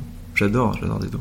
Et c'est en secondaire que ton côté absurde va se développer quand tu imagines par exemple que Coco Lapin est le nom du frère d'armes mort au Vietnam de ton prof de sciences. Waouh, tu sais ça, c'est trop bien. Ouais, ouais. En fait, c'est comme ça que Florent est devenu pote avec nous, je pense. Parce qu'en fait, alors, moi, je suis venu de Cato avec Noam Jeski, qui est du coup un pote à moi, euh, qui est du coup maintenant un metteur en scène émérite, qui est trop trop fort, euh, qui circule beaucoup sur le théâtre belge. Avec, Il est trop, avec trop qui vous drôle. étiez allé à Amsterdam pour boire du coca Exact. On en parlera juste après. non, ouais. je, euh, voulais, je voulais faire des chocs mentaux, ça ça me fait Ça rire. marche de ouf, mec. c'est dingue. Putain, t'as parlé à Florent, toi. Euh, mais euh, du coup, ouais, donc en gros, on était en cours de, de sciences, euh, de bio, avec euh, du coup Noam, et en fait, on connaissait encore personne. Du coup, j'avais la, la relation avec Noam, comme j'avais la relation avec mon frère, comme je te disais, très autiste, à deux. On parle ensemble, très bas, on s'amuse, on, on rigole un peu fort, tout le monde nous regarde. Qu'est-ce qui se passe avec ces gens-là? Et en fait, il y avait un truc que notre prof de sciences faisait, c'est que pour te rappeler à l'ordre, pour te dire, eh oh, t'es pas en train d'écouter, il faisait claquement de doigts, il disait Coco Lapin. Et il disait tout, tout ça à tout le monde. Mais il avait un peu le regard figé, comme quand il disait ça, tu vois. Du coup, nous, avec Noam, on s'est dit, ce serait trop drôle que, tu vois, genre, il a un traumatisme de guerre, tu vois, et que, en gros, on, avait, on venait de voir Top Gun, je crois, à ce moment-là, et du coup, que c'était un peu son, ouais, son Maverick, tu vois, genre, genre le côté, genre, Coco Lapin, et il revivait, euh, ce drame de guerre, tu vois, et en fait, il restait figé, et en fait, le truc, c'est qu'on voyait, en fait, quand il disait ça, il pointait pas toujours la bonne personne. Parce qu'en fait, comme il se retourne, et que du coup c'est pas la bonne personne qui a parlé, il pointe du doigt la mauvaise personne qui a parlé. Et il fait Coco lapin, etc. Et du coup tout le monde est un peu oh putain il parle pas avec le même. Nous on se disait genre il voit quelqu'un qui n'existe pas en fait. Il voit le fantôme de son frère d'âme mort, etc. dans la pièce. C'est Coco lapin il est là. Donc voilà ça, ça nous faisait extrêmement rire et du coup euh, Fl- Florent nous a vraiment demandé Ok, pourquoi est-ce que vous rigolez tout le temps en cours de, de bio? Puis on l'a expliqué et puis à ch- à chaque fois que le prof disait Coco Lapin après, il explosait de rire et il s'est pris je sais pas combien de retenues aussi. Ou genre du coup il y avait pas de raison et en plus il pouvait pas faire une trop grosse punition parce que c'est vraiment juste quelqu'un qui rigolait à sans quelqu'un lui parle, tu vois. Donc euh, donc euh, c'était ouais, ouais, ouais, on s'est beaucoup amusé avec ça. Ouais. Et puis Amsterdam, ouais, euh, on est parti, on est parti euh, tout frais, tout jeune, Amsterdam, manger des space cakes. Puis on en mange un et il se passe rien. On trouve ça trop nul. On attend deux heures, il se passe rien du tout, donc on en prend un deuxième. Grosse erreur. et du coup là, c'était la folie. Je comprenais plus rien à ce qui se passait. Mon pote non plus, ils m'ont été bien. Tout le monde m'a défoncé, mais bien. Mais il y en a un pote euh, qui était, par contre, ça allait pas du tout. Il disait, ouais les gars, si je vous dis hosto, qu'est-ce que vous en pensez J'étais là, putain, on est à Amsterdam, on parle pas la langue. Genre, on dit, bah, toutes mes condoléances à tes parents, quoi, tu vois. Donc on, on a fait genre, qu'est-ce que tu veux Il fait, ah, mais j'aimerais bien du sucre, un coca. Et du coup, ok, on va chercher un coca. Donc, euh, et puis on est complètement défoncé avec Florent, puis on va dans un paquis, est très illuminé ce paquis, et puis on prend un coca, on le paye, on revient, et on est sous la pluie, on lui donne le coca, et puis on est sous la pluie, et on sait pas combien de temps passe. Ça peut être une heure, ça peut être dix minutes, et puis il y a notre pote qui me dit, j'aimerais bien un coca. Et on était là, mais on t'a déjà ramené un coca? Il fait, non. Je fais, mais si, si, on t'a déjà ramené un coca. Puis on cherche la canne de coca, elle est plus là. Du coup, on se dit, putain, mais c'est pas possible, on a- on n'a pas... Puis alors, du coup, genre, j'ose pas parler Florent, puis on marche vers le paquis, puis genre, on est d'accord que j'ai déjà vécu ce moment. Il fait, mais oui, moi aussi, etc. On est déjà allé là, oui, on est, oui, etc. Et puis, on rentre dans le paquis, et on, il nous a dû prendre pour des fous, ce mec, parce qu'on a fait, vous nous reconnaissez, on est déjà venus, etc. Et puis, le mec, il comprenait pas du tout ce qu'on parlait, parce qu'on parlait en français comme des connards, tu vois. Donc, il était en mode, ben, je comprends pas, tu veux, donc, on fait, ok, bon, on prend Coca. Et puis bon, et, du coup avec Florence, on a fait un message vocal de 10 minutes où on a dit au nous du futur qu'on a voyagé dans le temps. et ce message vocal existe encore, c'est Florent qui l'a et c'est extrêmement drôle euh, où euh, on, dit qu'on a vécu un moment incroyable, que Retour vers le futur c'est de la merde comparé à ce qu'on a vécu et tout ça. Eh ben, je ne citerai pas mes sources, mais- merci Florent. Euh, mais d'ailleurs, en parlant de Florent, il m'avait expliqué qu'avec des amis, vous enregistriez des épisodes audio de 20 minutes dans lesquels vous faisiez des faux Harry Potter, des faux Seigneur des Anneaux, Ouais. mais aussi des vidéos comme une fausse enquête policière lors d'un voyage Ouais. à Barcelone. Comment vous aviez commencé à faire ça et est-ce que c'était vraiment dans le but de les montrer à quelqu'un ou même pas? Euh, non, alors vraiment c'était pas dans le but de montrer à qui que ce soit, c'est juste que c'était la grosse période de, de bah, du Jon- Donjon Albuck qu'on a adoré et aussi de François Pérus et en fait on était fans des deux et en fait euh, bah on avait un pote qui avait un Mac et, euh, un micro et euh, du coup, on s'est dit bah viens on a GarageBand gratuit sur sur Mac bah viens on essaie d'enregistrer un truc et donc je crois que le premier truc qu'on tourne c'est avec Noam et Quentin, du coup Quentin qui est un de nos meilleurs amis avec Florent aussi, qui avait le Mac. Et du coup c'était deux artistes contemporains qui s'appelaient les frères Puchki et qui faisaient en fait de la musique contemporaine. Donc en gros à chaque fois c'était genre... ça commençait par un... En fait ce qu'il y avait un truc trop bien c'est qu'il y avait dans GarageBand il y avait... tout petit applaudissement ou énorme applaudissement. Du coup, nous, on voulait vraiment, chaque fois, le petit applaudissement quand il commençait et qu'il terminait leur morceau. Et c'est des trucs qui, nul à chier, trop bizarres, etc. Et à chaque fois, ils avaient un discours très, très prononcé sur ce qu'ils avaient fait et très cool. Donc en fait, on, on s'amusait à faire tout ça, ça nous est marré, mais on n'a jamais fait écouter ça à qui que ce soit. Et puis ouais, on a, on a fait, on a fait le Seigneur des Anneaux. Euh, Seigneur des Anneaux, en fait, c'était pas Harry Potter qu'on a fait. On a fait une fiction audio sur le Seigneur des Anneaux. Et en fait, il y a euh, Gandalf. On apprend qu'il a fait Poudlard en fait, tu vois, dans un flashback. Et du coup, il est avec Dumbledore et etc. Donc on fait on fait un crossover. Et euh, ouais, non, c'était c'est un épisode trop trop cool. Et même en le réécoutant maintenant, c'est encore sympa. Il y a beaucoup de trucs qui sont à perdre, beaucoup de trucs qui sont très très très nuls. Mais il y a, des, il y a encore des, des blagues qui me font vraiment mourir de rire quoi. Mais donc ça veut dire que tu l'as encore, c'est c'est quelque Ouais, part. ouais, ouais, ouais, c'est c'est tout à fait. Ça veut dire je- que potentiellement je pourrais le placer dans ce podcast, faire une petite transition, Ah, le mettre dedans. Si tu veux, ouais, ouais, si tu veux. Il y a, ok, peut-être peut-être ce sera le moment où tu vois, genre, euh, il y a même du coup qui, qui joue Gandalf dans le premier épisode et euh, et ça nous est marré en fait que Gandalf soit un alcoolique en fait. Donc en fait, il est tout le temps bourré. Et en fait, euh, dès le début, en fait, il y a Frodon qui dit, bah, allons, allons voir Bilbon, mon, mon, oncle, tu vois. Et il fait, ah, ok, bah, et puis, et puis il y a, il y Florent qui joue, qui joue. Euh, allez, pas Bilbon, le, le Frodon. Il joue Frodon et qui dit bah voilà téléportons-nous. Tu fais mais je sais pas comment faire ça moi. Si si téléportons-nous. Euh, Allons-y les gars. Oh, ok bah ouais. Puis du coup ils se téléportent et ils arrivent directement à la Moria devant Sauron. Ils sont tous les deux en train de flipper et puis hop ils se téléportent à l'anniversaire de Bilbon. Et ouais ça c'est si jamais tu passes un truc ce sera peut-être ça. Je te le filerai. Ouais, c'était- Ok. C'était drôle. Bon, alors si vous n'entendez aucun extrait maintenant en écoutant l'épisode, c'est qu'il s'est chié dessus et qu'il me l'a pas donné. C'est que je l'ai réécouté que c'était vraiment nul. Non non non ça, ça devrait aller. Ça, je te promets je te l'envoie. Tu choisiras la, la séquence que tu veux. Ça marche. Yes, j'ai réussi. Parce que si un jour vous venez super célèbre, ça m'éclaterait qu'il passe cet extrait-là de mon podcast, moi ça ferait plaisir. C'est clair c'est clair. C'est qui, toi Oh, bah, grand gueule, c'est moi, bah, vous êtes en retard. hein. C'est le petit gars de... neveu de Biberon Eh oui, eh oui, c'est bien moi. Hein Un magicien est là quand il le veut, où il le veut, parce que ni avant ni trop tard. J'ai rien compris. Vous êtes un petit peu sous. Euh, c'est tout. Vous êtes un petit peu déchiré, grand gueule. Un magicien n'est jamais trop sous. Il, il boit ce qu'il faut, quand il le faut. gueule, vous êtes un saltimbanque, grand gueule. Parle moins fort. Oui, il est au biberon. J'ai deux massettes. Il brosse. Mais c'est son anniversaire ce soir. Mais on est en retard, gueule, faut y aller, hein? Allez, télé- téléportons-nous, grand gueule. Comment faire ça euh, je sais pas. Bah, téléportons-nous. Euh... Zimzam Hop là C'est quoi ces conneries, hein? Oh merde Putain, il fait chaud et on... Euh, Qu'est-ce que j'ai fait? Regarde. T'as vu le gros œil? J'ai un petit gros œil. Il fait un gros, il est en train de parler. Il nous voit, il nous voit. Eh, gros œil, gros œil. Oh putain, il m'a crâné le bras, l'enculé. Oh, Gogol, téléportez-nous, Gogol? Arrête de charmer, putain, Gogol, tu t'es dit con, putain, mais nouveau cerveau. t'es- oh, Ramène-nous à la contrée, putain. D'accord Je suis pas un magicien. Ramène-nous, putain, Gogol. Oh, t'es dégueulasse. Putain, Gogol. Accroche-toi On Téléporte-nous. est parti une clamaque Hop là Versailles, c'est.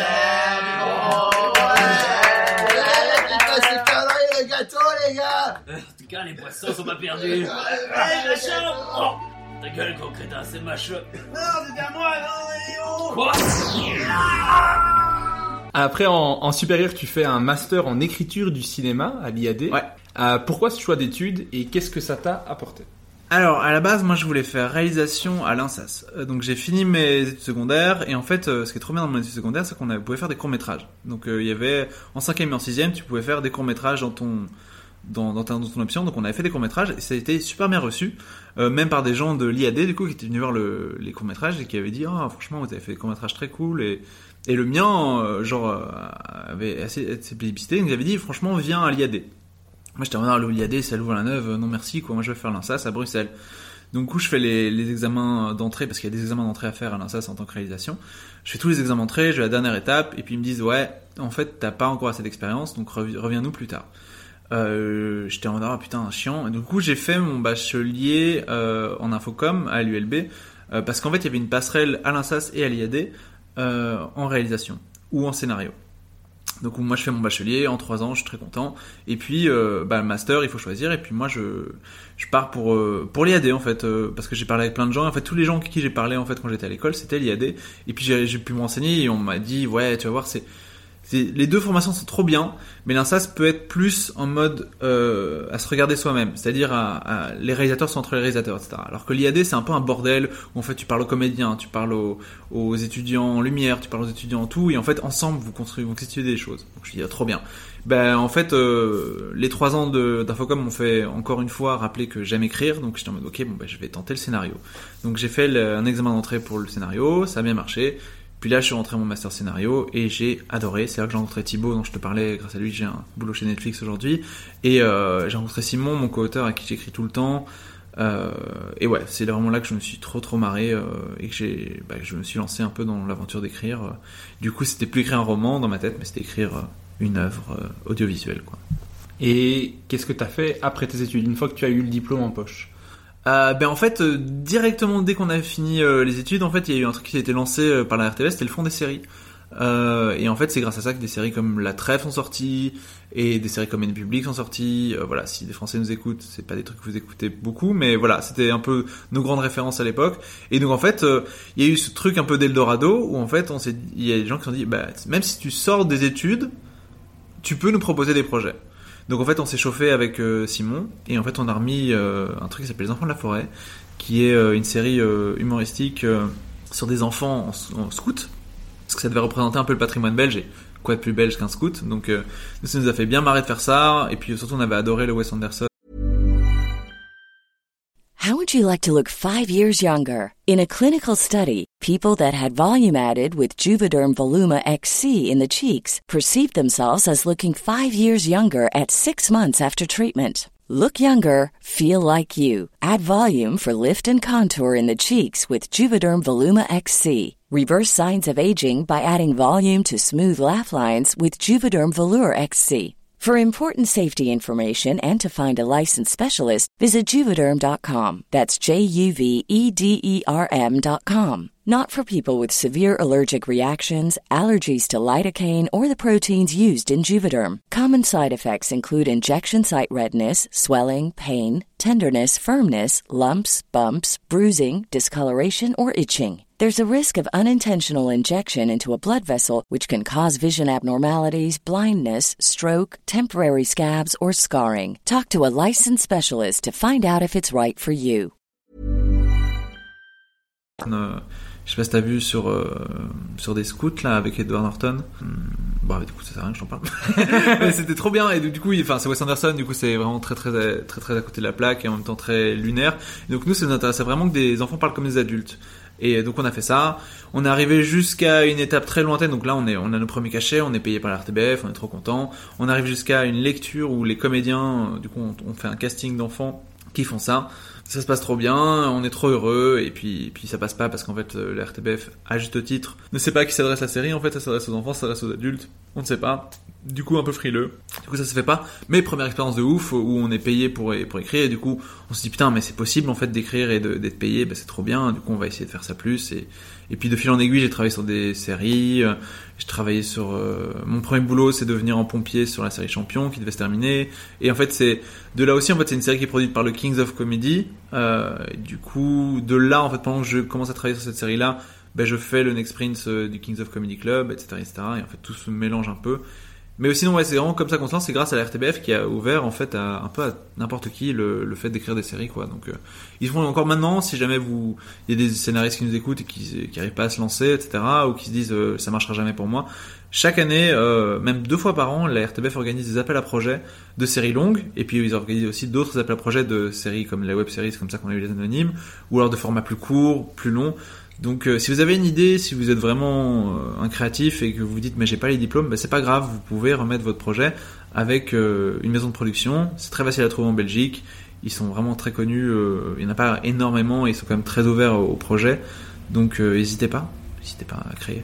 Ensuite, en fin 2016, alors que tu es improvisateur dans l'équipe des Josettes Surprises de la. FBIA, euh, une amie prénommée Eugénie te parle des scènes qu'organise le What the Fun, la, Yes. la plateforme montante du stand-up belge. Yes. Et là, comment ça se passe entre ce moment-là et ta première scène le 28 juillet au Café Floréo Ah putain, c'est beau, tu sais tout. Et ben du coup, en fait, euh, Eugénie, déjà c'est pas n'importe quelle Eugénie, monsieur, c'est, elle s'appelle Eugénie Nothomb. C'est la nièce d'Amélie Nothomb. Et voilà. Euh, et ben en fait, Eugénie faisait partie de mon équipe euh, José Surprise. Et en fait, euh, elle me dit, ah, sur le côté, j'ai fait une scène euh, ouverte, euh, j'ai fait de l'humour, etc., du stand-up. Et il y a un côté où je me suis dit, putain, mais on fait ça en- à Bruxelles, en Belgique. Mais pour moi, c'est tout le temps la France, le stand-up. Ça n'existait pas, en fait. Il y avait des humoristes belges, mais il n'y avait pas de stand-up belge, quoi. Donc, euh, j'étais en mode, ah putain, mais c'est trop dingue. Et quoi, comment, comment t'as fait et tout? Elle me dit, ah ben voilà, j'ai, j'aurais dit un peu ce que j'avais fait avant, etc. Ils m'ont donné ma chance au Café Floréo, et puis je l'ai fait. Et puis là, il y a eu une envie directement immédiate de, bah, tout ce que je t'ai dit, de moi qui écrivais des sketchs euh, pour dans mon carrière devant ma télé, etc. De ce côté-là où je me suis dit, bah, tu sais quoi, c'est le moment de savoir si, en fait, je suis juste un improvisateur ou si je peux faire des blagues. Donc en fait, je me suis dit bah ok, je, vais essayer de faire des blagues. Et donc euh, ben je, fais un sketch trop bizarre avec des balais, des lutins, euh, des un truc, très très absurde. Et euh, et je, vais du coup répéter chez Eugénie. Elle rigole beaucoup, ça me donne beaucoup de confiance et euh, elle me donne des trois conseils qui sont vraiment cool. Et puis je vais faire ma première scène. Sauf que je dis à Raph et Rudy qui sont du coup les les organisateurs de What the Fun, j'ai dit ouais vous inquiétez pas les mecs, euh, moi j'ai déjà fait euh, trois scènes aux Kings, euh, je sais vraiment, euh, enfin voilà, je suis un sécure quoi tu vois. Menteur Gros menteur, mais euh, et en fait vraiment je- ce que je voulais faire par rapport à ça, c'est que je voulais vraiment que on me juge pas comme un nouveau. Je voulais pas de ce côté, euh, en fait si jamais c'est pas ouf, mais qu'on n'ose pas me le dire, et ben en fait on dira pas ça à un débutant, mais on dira ça à quelqu'un de confirmé. Si on pourra dire à quelqu'un qui a fait trois scènes, bah mec c'était vraiment pas ouf ce que t'as fait, tu vois. Alors que si c'était un débutant, j'avais peur qu'on me dise ah c'était vraiment bien, vraiment continue, et du coup je savais pas ce qu'ils avaient vraiment pensé. Je me dit ok si c'est un four total, ben au moins ils me le diront cash et hop voilà ils me prendront, euh, prendront pas et, puis voilà tu vois. Et donc euh, j'y vais avec cette espèce d'énorme mensonge en épée de Damoclès. Et ouais, je fais cette première scène le 28 juillet, je me souviens très bien, c'était juste avant qu'Ino JP parte au Canada. Du coup, moi je croise Ino JP, je le connais pas encore à ce moment-là, je le vois juste, il cartonne devant tout le monde, je me dis waouh. Et puis moi je passe en deuxième partie. Et puis Raphaël euh, me présente et il me dit ouais, il a fait le King, etc. Ce qui est vraiment faux. Je me dis putain. Puis il y a mes potes dans la salle. Et puis je monte sur scène et je fais genre 12 minutes. J'étais très fier. Je crois que c'est une des seules fois de ma vie où j'ai respecté le temps. De faire 12 minutes, j'ai fait 12 minutes. Et franchement, c'était trop bien. Mais le Café Floréo, vraiment, c'était une folie, c'était une dinguerie. Les gens sont dingues. Enfin, étaient, parce que du coup, c'est fini cette scène. C'est dommage, c'est la première scène du What the Fun. C'était une folie. Les gens, c'était l'un sur l'autre. Il y avait, ça transpirait. C'était le cauchemar du Covid, mais c'était incroyable. euh, Genre, euh, et du coup, ça marche trop bien. Les gens explosent de rire. Et du coup, bah, j'ai j'ai, j'ai, pas eu ce truc où tu fais une mauvaise scène en première scène. Moi, j'ai eu une très bonne scène en première scène. Du coup, ça m'a donné envie de continuer ça. J'ai, j'ai tout pris de positif dans le stand-up. Je dis, ok, je peux faire mes blagues, ça fait rire les gens. C'est cette adrénaline de ouf quand tu fais rire les gens, etc.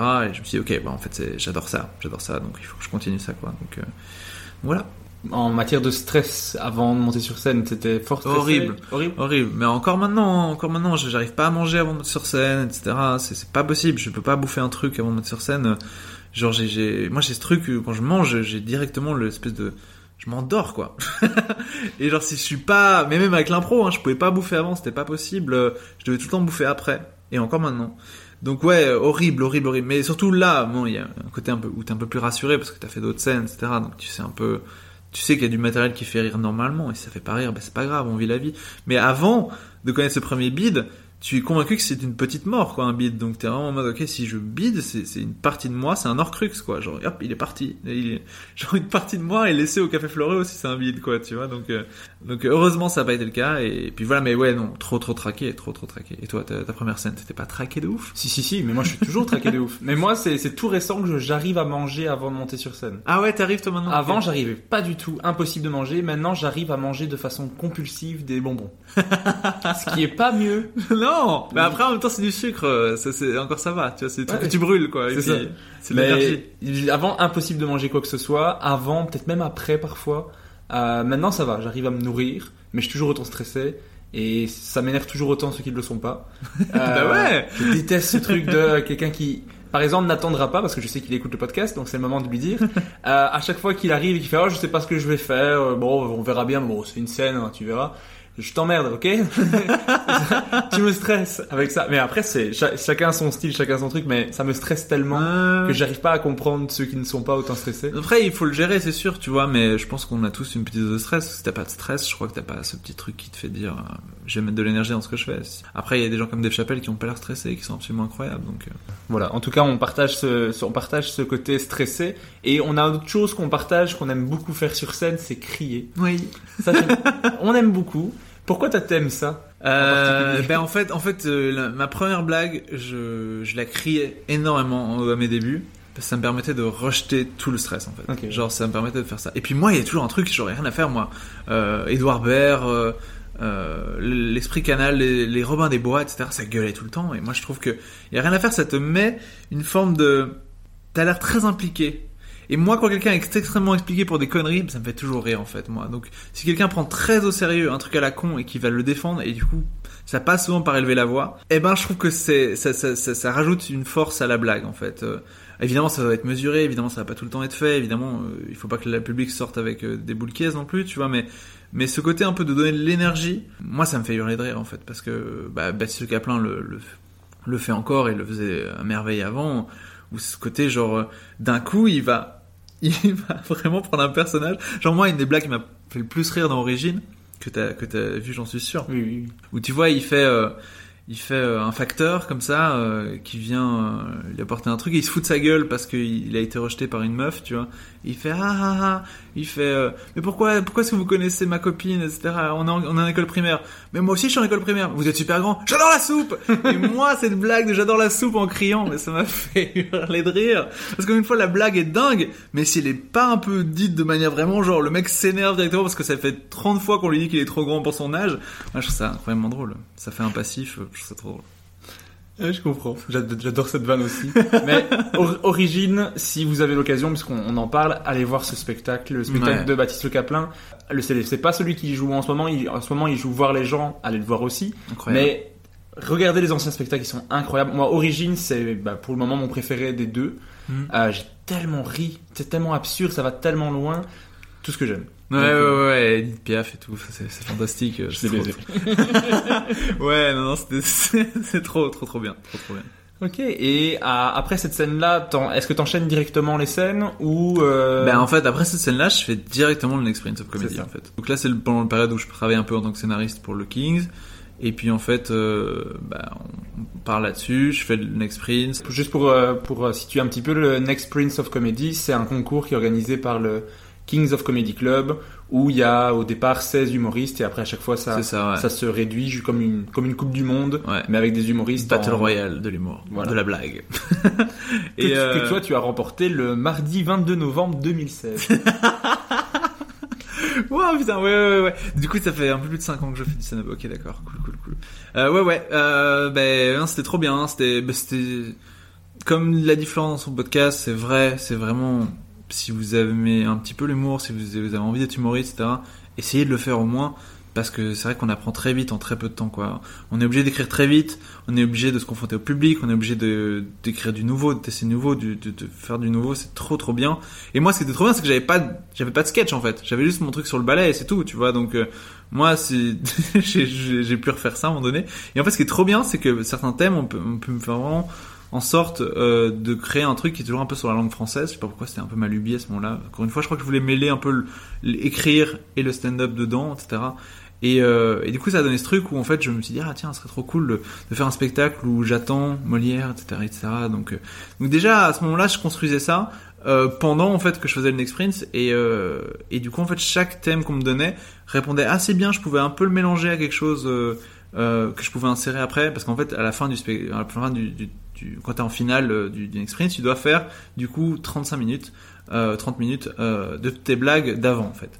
Et en fait, je me suis dit, bah, ok, si je les lis, bon, c'était très ambitieux, hein, je me dis, ok, si je les lis, bon, moi j'aurai un fil rouge en fait pour euh, faire mes 30 minutes. Et c'est ça qui a peut-être pu faire la différence en finale quand j'étais contre Lilian, c'est que du coup, en fait, euh, moi j'avais un fil rouge en fait, et donc, euh, et donc du coup, c'était plus facile de, de, de le rendre aux gens, et, ouais, c'était trop bien, ça a bien marché, et voilà, j'étais trop content. Puis donc ouais, j'ai gagné, c'était dingue. C'est dingue. Et que là, tu te dis, ok, je suis champion du monde. et bah, pas du tout. Ça t'a ça t'a pas servi de gagner le concours, pas en particulier? Euh, si, si ça m'a servi parce que euh, bah, le, le, le Cédric Van Royen, du coup le patron du Kings, euh, bah, m'a vraiment pris sous son aile, m'a fait faire des trucs de ouf. J'ai été joué en France, j'ai été joué très vite euh, en Angleterre, euh, on a joué à Londres euh, avec euh, avec plein de gens trop cool qui étaient beaucoup plus drôles que moi, genre Cody, etc., Laurence Bibo, etc. On va jouer dans le Comedy Store, qui est du coup un comedy club dans lequel Robbie Williams a joué. Tu vois, t'es en mode putain de ouf, c'est trop bien. Tu vois des photos de lui dédicacées et puis tu joues devant des, des gens et puis, c'est trop bien donc euh, donc ouais donc grâce à lui j'ai pu faire déjà plein de trucs j'ai pu voyager du, du stand-up et puis bah, grâce à lui j'ai pu du coup jouer le Blindé aux Kings construire mon spectacle qui est toujours en construction mais voilà le construire et puis me permettre euh, bah, d'aller à Plougastel là l'année passée et de, de faire plein de trucs de stand-up euh, trop trop cool quoi donc euh, donc ouais non c'était vraiment trop bien mais après en termes de fame non ça va pas apporter un milliard de gens Et est-ce que déjà, à cette époque-là, t'avais déjà le style que tu as maintenant, ou ton style a beaucoup évolué euh? Euh, alors, euh, c'était toujours très absurde. Toujours, en fait, je, je. En fait, si, si Florent à ses débuts imitait très fort Yacine Bellous, il avait vraiment le même phrasé qu'Yacine Bellous. Euh, On lui dit à chaque fois, Florent, c'est chaud, etc. Il fait oui, mais j'adore. Oui, oui, mais c'est chaud. Donc euh, moi, j'avais vraiment ce côté un peu Baptiste Le Caplin, euh, où en fait, je, prenais vraiment très fort ces trucs, ces mimiques à lui, ces, ces, manières de, de jouer deux personnages en même temps, etc. De te faire des réponses, des dialogues, etc. De crier beaucoup. Et surtout, j'étais trop absurde. Dans le sens où, en fait, je, je, quand une blague était très drôle et je la trouvais très drôle, elle était très drôle dans ma tête, et du coup, je, je prenais pas trop le temps de me dire, ok, est-ce que le public, comment, le public va la comprendre? Moi, c'était vraiment, c'est drôle, regardez. Et il y a des fois où ça marchait, et des fois où ça marchait pas, parce qu'en fait, le public avait pas les clés pour comprendre exactement tout ce que je voulais faire. Et donc, en ça, ça a évolué. Maintenant, j'essaie vraiment de donner les clés aux gens, de faire une prémisse assez claire pour en fait faire entrer les gens dans mon univers. Mais sinon, c'est vrai que ça a pas changé. Je fais toujours de l'absurde, absurde, absurde, un peu humour noir, quoi, un truc comme ça, quoi. Donc, euh, Après, t'as joué sur euh, les scènes du What the Fun, au Made in Bruxelles Show, t'as fait plusieurs festivals. Est-ce que toi, tu aimes l'ambiance plateau et est-ce que tu aimes l'ambiance festival Ah ouais, Euh, je détestais l'ambiance festival au début. Parce qu'au début, en fait, euh, toi tu sors de tes plateaux et tu te dis ok ça se passe trop bien, je suis en capitale. Euh, du coup, il y a des gens en fait qui viennent te voir qui sont déjà un peu habitués du comedy club en fait et donc du coup de l'humour et du stand-up de manière générale. Mais c'est vrai que quand tu sors de ça, que tu viens un peu au festival, bah c'est des gens qui sont habitués à l'humour mais d'une autre manière et que du coup en fait c'est des gens qui ont grandi euh, avec François Pirette, avec les frères Taloche, etc. tout tout le respect que j'ai pour eux, c'est pas du stand-up. Et donc, comme c'est pas du stand-up, eux, quand tu viens avec du stand-up en mode, ben, je vais faire la même chose que je fais en plateau, parce que du coup, ça marche en plateau, et ben, ça marche pas toujours. Et du coup, parfois, tu prends des grosses baffes en festival et tu dis, putain, mais what, mais pourquoi ça marche plus, je suis nul. Et en fait, c'est parce que, bah, c'est des gens qui ont plus les mêmes références, et d'où l'idée de construire des sketchs, vraiment, où en fait, tu peux parler à, au plus grand monde possible tout en gardant ton univers que c'est des trucs que j'ai appris sur le tard et du coup maintenant je commence à avoir des sketchs un petit peu que je peux reporter en festival où je me dis ok là je peux parler à tout le monde avec ce sujet là et, je peux faire rire tout le monde plus ou moins j'espère euh, sur ce sujet là mais avant de pouvoir faire ça tu te dis ok bah, je vais faire les mêmes blagues que je fais en plateau et en fait comme c'est pas le même public et bah du coup tu te prends un peu ça en pleine gueule Euh, donc au début je préférais clairement le plateau. Je voulais plus faire aucun festival je trouvais ça horrible de faire des festivals euh, et puis maintenant, maintenant j'ai- j'ai- j'aime les deux parce qu'en fait les festivals, ce qui est trop bien, c'est que bah t'es les gens sont trop cool, euh, t'as as des bénévoles qui sont trop géniaux, c'est super bien organisé, les gens sont extrêmement gentils, euh, tu vois des coins de la Belgique que tu connais pas, des coins de la France que tu connais pas. Donc maintenant j'aime vraiment beaucoup le festival et puis ça, ça te permet de rencontrer de nouvelles têtes aussi les festivals, euh, puisque en plateau on commence à se connaître un peu, ça devient un peu consanguin, tu vois. Donc, mais non ouais ouais ouais, donc j'aime vraiment bien les deux maintenant. Mais au début plateau plateau fois 1000. Et toi qui as eu l'occasion de jouer en Belgique, en France, en Suisse aussi? Euh, alors en Suisse, non pas encore, mais je joue en février au Caustic Comedy Club euh, Ah, avec cool. Emily Krohn et Farah, ça va être trop bien. Euh, ouais, donc pas encore en Suisse. Ben, Comme Emily Krohn joue, à mon avis, je ne saurais pas être là. Parce que, apparemment, les planètes ne s'alignent jamais. Mais encore une fois, elle n'existe pas. Hein. Pas, tu prends pas trop la tête à chercher des gens qui n'existent pas. hein. c'est une blague qui a duré, qui a duré trop longtemps entre Farah, et Florent et Ino, euh, voilà, qui nous a coûté beaucoup d'argent, mais c'est un drone quoi. Et est-ce que tu as, senti une différence de public entre Belgique et France alors? Eh ben non. Et ben ça c'est un truc qui m'a saoulé ça parce que du coup tous les Français qui venaient en Belgique disaient ah, vous avez le meilleur public. Et c'est vrai on a un public de ouf et c'est trop bien. Et c'est vrai quand tu vas jouer à Liège t'as l'impression que les gens sont un peu sous extasie comme ça. Mais euh, mais mais par contre tu te dis ok d'accord en fait là, Paris ça va être un dragon. Paris les gens vont être les bras croisés les jambes croisées ils vont te regarder ils vont te détester Et ben en fait non, les, gens ont tout le temps aussi envie de rire que qu'à Bruxelles ou que n'importe où en Belgique en fait. Euh, Ils ont quand même aussi envie de rire. Et puis quand tu sors de Paris, bah, c'est vraiment une grande Belgique, euh, parfois la France quoi, tu vois. Donc euh, il y, y a- ce côté un peu plus fier, c'est sûr, ce côté un peu parfois un peu plus demandant. Mais moi c'est un truc auquel j'aimais bien parce que comme j'essaie de faire du deuxième degré ou du troisième degré, bah moi dès que des gens aient des attentes un peu supérieures à du premier degré, moi ça me va très bien puisque moi c'est ce que je veux faire. Donc moi je trouve ça super. Après évidemment tu te prends des fours aussi, et ça, et- mais t'apprends de, de, tout en fait. Euh, c'est pas pour ça que tu prends pas des fours en Belgique, hein, tu t'en prends aussi et, c'est important. Mais moi je trouve que le public français est très très cool aussi, hein, vraiment vraiment. euh. Mais après c'est parce que c'est tous les Parisiens qui viennent nous voir qui disent oh là bah, vraiment votre public il est trop cool, hein, parce que le nôtre. Et puis euh, voilà, genre mais ça va, ça va, ça va. On- Non franchement euh, pas trop de différence. À part les références évidemment qui, qui doivent qui doivent bouger entre les deux. Parce que là, c'est clair que la France, ils s'intéressent pas au, grand chose que la France, quoi. Genre, en Belgique, c'est vrai que tu peux faire des références françaises, on les comprend. Mais tu fais des références belges à la France, bon, c'est fini, quoi. C'est mort, c'est mort, c'est mort. Mais euh, ouais, donc il faut adapter un peu nos blagues, etc. Mais euh, sinon, non, les gens sont, les gens sont trop bien aussi euh, en France. Euh, Très très cool. Bon, à part qui vote pour Zemmour, mais à part ça, on peut pas tout gérer, quoi. Mais Le, le podcast est principalement écouté en France, donc euh, après, si vous écoutez le podcast et Zemmour, je sais pas si je veux que vous continuiez à écouter le podcast. Franchement, même si mes écoutes baissent, arrêtez d'éc- arrêtez d'écouter. Ça me dérange pas. Franchement, euh, Putain, t'imagines, t'es la raison numéro un pour laquelle Zemmour est élu, quoi. C'est pas cool, mec. tu dois vivre avec ça dans ta conscience, quoi. ce serait trop marrant que, mais dans, que dans mes vidéos YouTube, euh, les vidéos que vos que euh, que vos auditeurs regardent, c'est que des vidéos de, de Zemmour, mais en mode premier degré, en mode euh, campagne. Mais même, t'as vu toutes les images qu'il a mis pour annoncer sa candidature, il y avait un morceau de ton podcast, donc c'est chaud, quoi. Ah, quelle horreur, mon dieu. Euh, après, en 2017, t'es devenu chroniqueur. Ouais. D'abord sur Radio Judaïka, ensuite dans Presque Sérieux sur la première. Est-ce que l'exercice de la chronique, c'est quelque chose qui t'a plu? Parce que c'est que- c'est quelque chose dans lequel je te vois moins, parce que j'ai pas eu l'occasion d'entendre tes Mhm. chroniques. Euh, Est-ce que c'est quelque chose qui t'a plu? Euh, ouais, euh, trop, mais c'est parce qu'en fait, euh, Judaïka, c'était trop bien, en fait. On avait carte blanche. C'était une émission qui s'appelait euh, Le mousse dans le café, qui était présentée par Jim Moscow, vite. Et euh, ce qui est trop bien, c'est que, bah, du coup, c'est quand même une radio communautaire à la base. Donc tu te dis que radio communautaire, ça va être du coup un peu compliqué de parler d'autre chose ou de parler de manière gentillette. Euh, voilà, ou de pas effleurer le judaïsme, ou de pas effleurer euh, des sujets sensibles par rapport à la Shoah, etc., etc. Et en fait, euh, bah, ce qui est génial, c'est que c'était quelqu'un qui avait un esprit hyper ouvert, la même, la même génération que nous, et, et trop drôle. Et en fait, ce qui est génial, c'est que c'était une bouffée d'air. En fait, on rentrait là-bas, il était tôt, il était genre 7h30, c'était horrible. Puis il y avait le grand rire euh, trop solaire de Jim Moscovitz qui accueillait tes blagues horribles. Euh, Moi, je faisais beaucoup de blagues, en fait, parce que moi, je suis... Euh, du coup, moi, je me, je me, c'est une de mes premières chroniques que j'ai fait là-bas où je me suis appelé le verre à moitié juif. C'est qu'en gros, moi, ma mère est juive, mais je suis pas moi pratiquant. Du coup, pour euh, tous les non-juifs, je suis juif, mais pour tous les juifs, je suis pas juif, tu vois. Donc, euh, ce côté, je suis vers moitié juif, quoi. Donc, euh, donc j'ai fait une chronique là-bas, c'est bien passé, et puis en fait, euh, ça a formé une bande. Après, il y a eu Florent qui est revenu parce que je, je l'ai, ramené là-bas. Il y a eu Julie Geller qu'on a rencontré là-bas, qui était trop cool. Et, et en fait, on a commencé à former une bande ensemble, et c'était trop bien. Ça, c'était vraiment, je crois, trois ans que j'ai fait là-bas, et c'était, c'était une tuerie. Non, deux ans. Ouais, deux ans là-bas. C'était trop, trop, trop bien. Euh, je me suis éclaté avec eux. Il y avait vraiment un micro ouvert. euh, L'émission était trop chouette aussi. Euh, Ça, m'a permis en fait de savoir plus sur ma propre religion, enfin mes origines euh, juives, etc.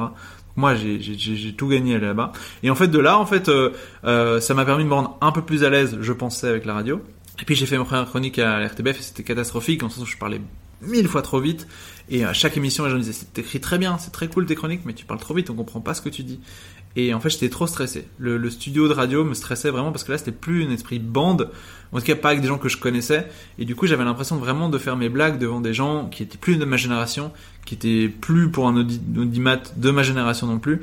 Donc, je perdais un peu tous mes repères. Et donc, j'ai mis vraiment du temps. J'ai mis genre un an et demi, deux ans à vraiment trouver ma place et à respirer un peu mieux par rapport à ça. Donc, euh, ouais, ça a été vraiment long. Et c'est pour ça que je suis content d'avoir pris le temps, c'est que là maintenant je vais bah, essayer de faire encore d'autres choses radiophoniquement, etc. Parce que c'est vraiment un exercice trop cool. Même tu vois le podcast, on en parlait, mais c'est un truc, euh, je trouve ça trop cool, moi, euh, de, faire quelque chose d'autre et d'écouter des gens parler avec une voix un peu douce, et un truc qui te raconte des blagues. J'adore le podcast, donc euh, c'est vraiment un truc auquel je, m'amuse beaucoup. Et puis, en fait, c'est ça que j'avais dans la radio avant et, encore maintenant. Et voilà, j'essaie d'apprendre tous les jours, en tout cas. Je sais pas si je suis bon dans l'exercice, mais en tout cas, j'essaie d'apprendre tous les jours. Et, et après, ce qui est trop bien, c'est que ça te permet d'écrire du stand-up, quoi. Chaque chronique que t'écris, c'est un truc euh, où t'es obligé d'écrire sur un sujet. Et en fait, ce sujet-là, si t'as fait un truc dont t'es content, après tu dis ah putain, mais ça peut s'exporter au stand-up, ça. Du coup, avec telle mimique, telle chose, tel, tel cri, et puis voilà, tu vois. Donc la radio, c'est quelque chose que tu aimerais encore pouvoir, euh, pouvoir refaire dans, le- dans le futur? Ouais, ouais, bah là, je, je continue à le faire. Là, je suis, je suis sur euh, Salut les copions, qui est l'émission qui a remplacé du coup. C'est presque sérieux sur euh, la, la première.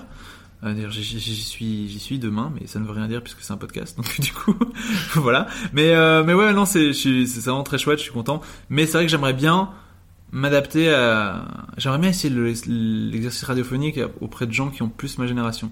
Donc et ça, ça n'existe pas. Donc euh, tout ce côté, genre, je sais pas où aller, parce que du coup, France Inter, évidemment, c'est incroyable, France Inter, c'est trop bien, mais c'est pas ma génération non plus, tu vois. euh, et donc trouver ce public de 25 à 45 ans, je sais pas où le trouver. Donc euh, je cherche. Moi, je dirais que les auditeurs du podcast sont entre 25 et 45. Ouais, bien sûr, bien sûr. C'est pour ça que le podcast, c'est vraiment une manière de faire un peu ce que tu veux. Et puis sur ça, moi j'adore ton podcast, c'est que tu, c'est quelque chose de très intime à la fois. T'as l'impression d'être dans la pièce avec les personnes que t'écoutes, et en même temps pas. Donc ça, c'est vachement bien. J'ai- J'aime bien l'exercice du, enfin, en tout cas, j'aime bien écouter ça. C'est très cool. Merci. Ah, J'ai entendu que tu avais aussi coécrit pour des séries, donc comme Champion ou Fils 2, mais tu as aussi coécrit pour des humoristes, comme Cody ou Cécile Junga. Ouais. Comment ça s'est ça s'est fait ça? Et ben, ça c'est de nouveau grâce aux Kings. Hein. C'est euh, du coup, il y a Cody à un moment donné qui cherchait un peu des co-auteurs euh, pour euh, un gala qu'il devait faire. En fait, il fallait créer quelques blagues, etc. Donc, euh, bah, en fait, on s'est dit, bah, let's go avec un pote à moi, donc on- avec mon co-auteur Simon Bertrand, avec qui on écrit beaucoup beaucoup de choses. Et on s'est dit, bah, viens, on va faire ça. Et donc, euh, il, nous a, il nous a dit, bah là, je vous paye à la blague que je garde. Donc, il a dit, ok, d'accord. On a écrit genre 10 blagues, il en a gardé 3, c'est trop bien. Et en fait, de là, Cody euh, était un peu le père spirituel de Cécile dans le milieu. Enfin, ils sont hyper proches et donc euh, il nous a très gentiment conseillé à Cécile qui cherchait des auteurs pour euh, son nouveau, enfin son spectacle presque célèbre.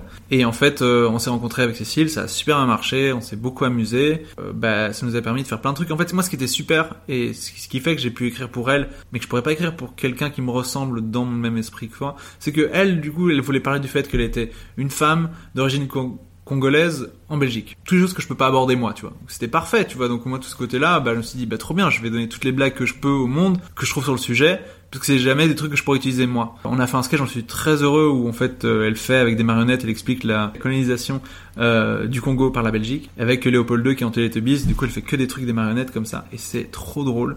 Et c'est un truc dont je suis super fier, et, et c'est même un truc pour lequel il y a certains festivals qui ont demandé à ce qu'elle ne fasse pas parce que c'était trop tendu, et elle l'a joué quand même. Et je suis tellement fier d'elle parce qu'elle l'a dit, bah non, allez vous faire foutre, c'est ça l'histoire de la Belgique, et il faut l'assumer au bout d'un moment. Et euh, elle l'a fait, et grâce à ça, elle l'a joué, et puis elle a, elle a gagné euh, un prix euh, du meilleur euh, spectacle euh, de 2019, je pense, qui a été remis par euh, je ne sais plus qui. Mais voilà, on était très contents et très fiers. Et puis voilà, euh, voilà, je, suis, je suis très content d'avoir travaillé avec elle. Mais comme tu vois, comme, comme elle était femme congolaise, c'était facile d'écrire pour elle.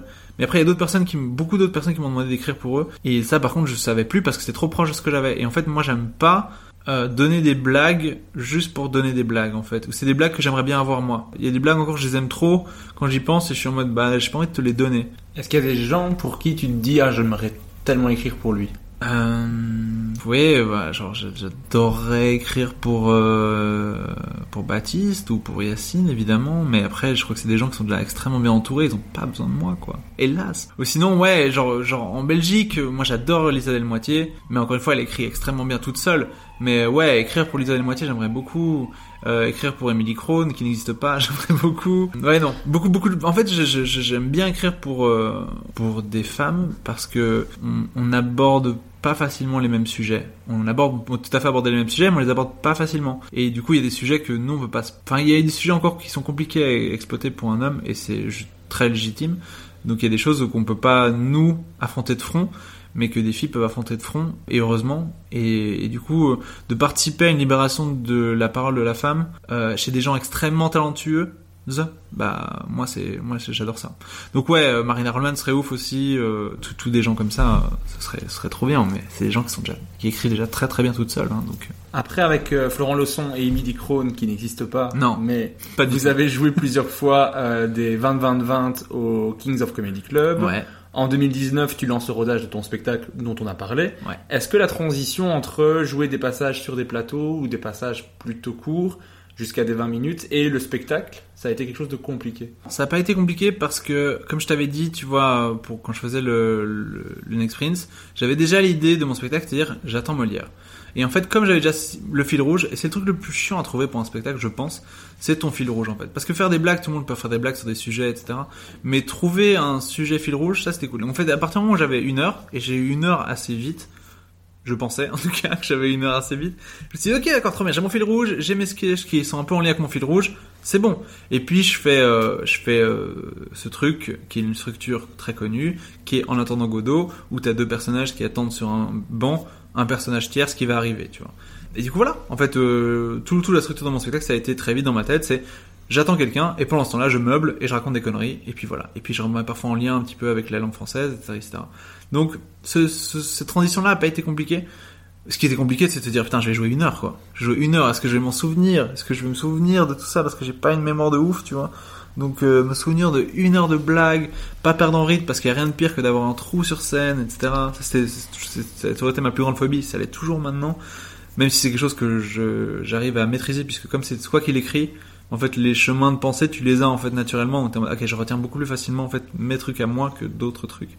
Donc non, ça, ça a été, ça a été, ça a été. C'est juste euh, le stress de une heure et puis et puis et puis en fait ne, ne pas avoir de filet quand en fait c'est dit ok en une soirée on est 20 20 20 et si t'aimes pas mes 20 minutes c'est pas grave il y a 40 minutes d'autres personnes. Même si t'aimes pas une heure de moi mais il y a rien d'autre derrière quoi. Je suis désolé pour ta soirée quoi. Donc, euh, ouais ça ça a été compliqué. Mais euh, sinon l'exercice en soi euh, c'était c'était une aventure et c'est c'est toujours une aventure. Donc c'est cool.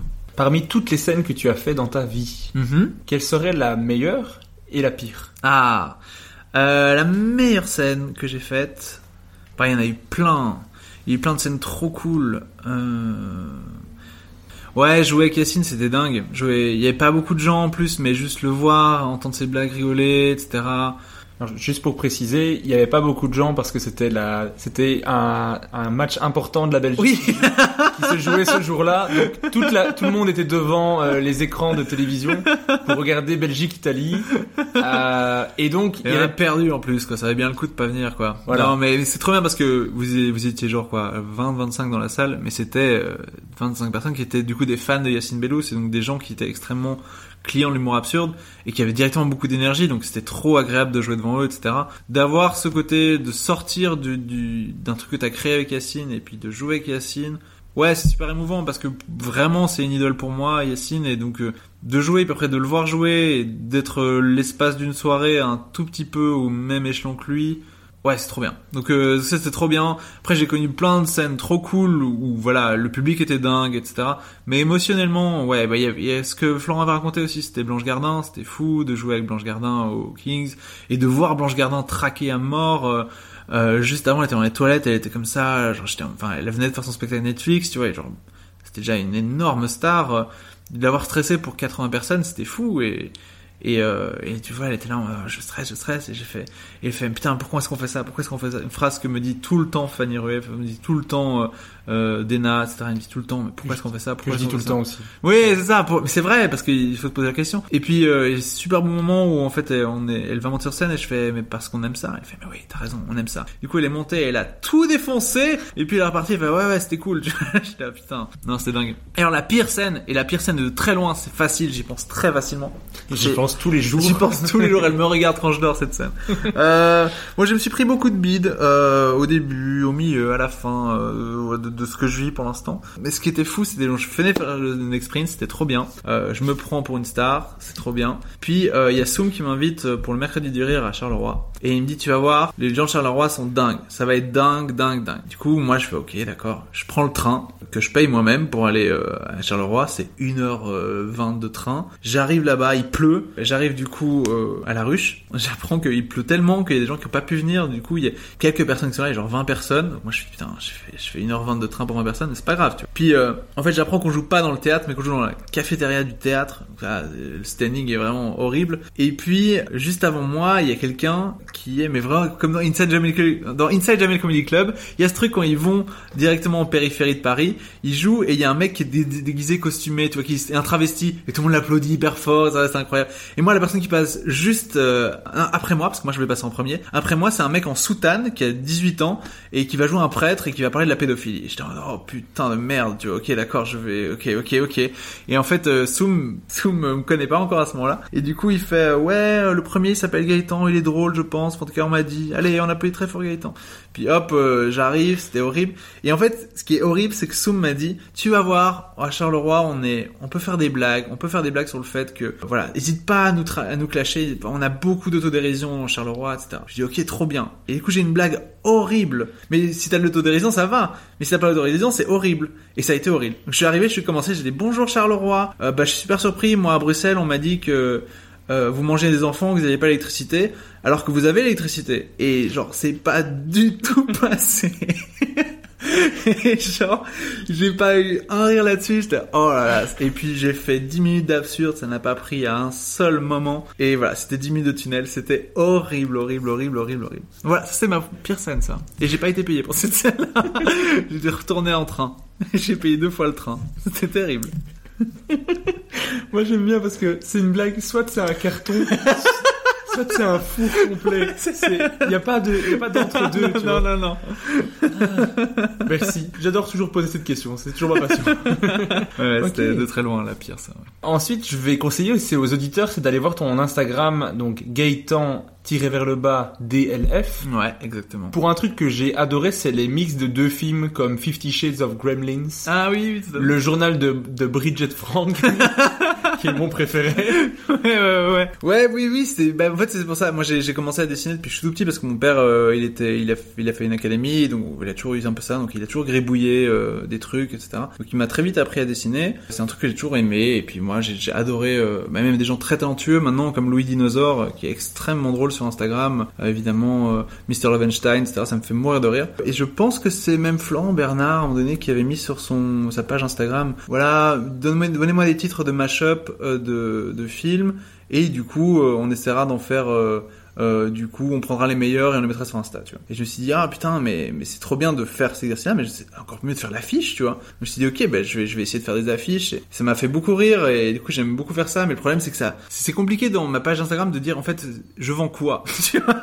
Est-ce que je suis, du coup, quelqu'un qui fait des, des, images? Non, je suis pas cette personne-là. Est-ce que je suis quelqu'un qui fait des, des, blagues? Oui. Donc ça a été très confus, donc j'ai adoré faire ça. Et puis, euh, y a certaines personnes comme Fanny Roy qui m'ont dit, oh, mec, euh, c'est très drôle, mais c'est un peu biaisant de savoir euh, ce que tu vends sur ta page Instagram. Ah, ok, d'accord. Du coup, depuis, j'ai- fait un peu dans mon coin et je, là, je vais en poster quelques-unes, euh, ça va être cool, mais, mais c'est plus un truc où je me mets la pression pour en faire. Mais j'adore faire ça, ouais. Moi, j'ai trouvé ça très drôle. Donc, Merci beaucoup. je comprends que ça peut être confusant dans le sens où t'as plusieurs choses, donc on sait pas est-ce que c'est un humoriste, est-ce que c'est un truc quand on Ouais. découvre ta page. Mais en même temps, je me dis, on va sur ton Instagram, on voit que t'es drôle. Ouais. Moi, je me dis, ça me fait rire. Ah, j'aime bien l'univers, j'aime bien la, j'aime bien le truc. Donc moi, ça peut me donner envie d'aller voir ce que tu fais. Ah, c'est cool. S'il y a aussi des vidéos de toi et tout ça, Mm.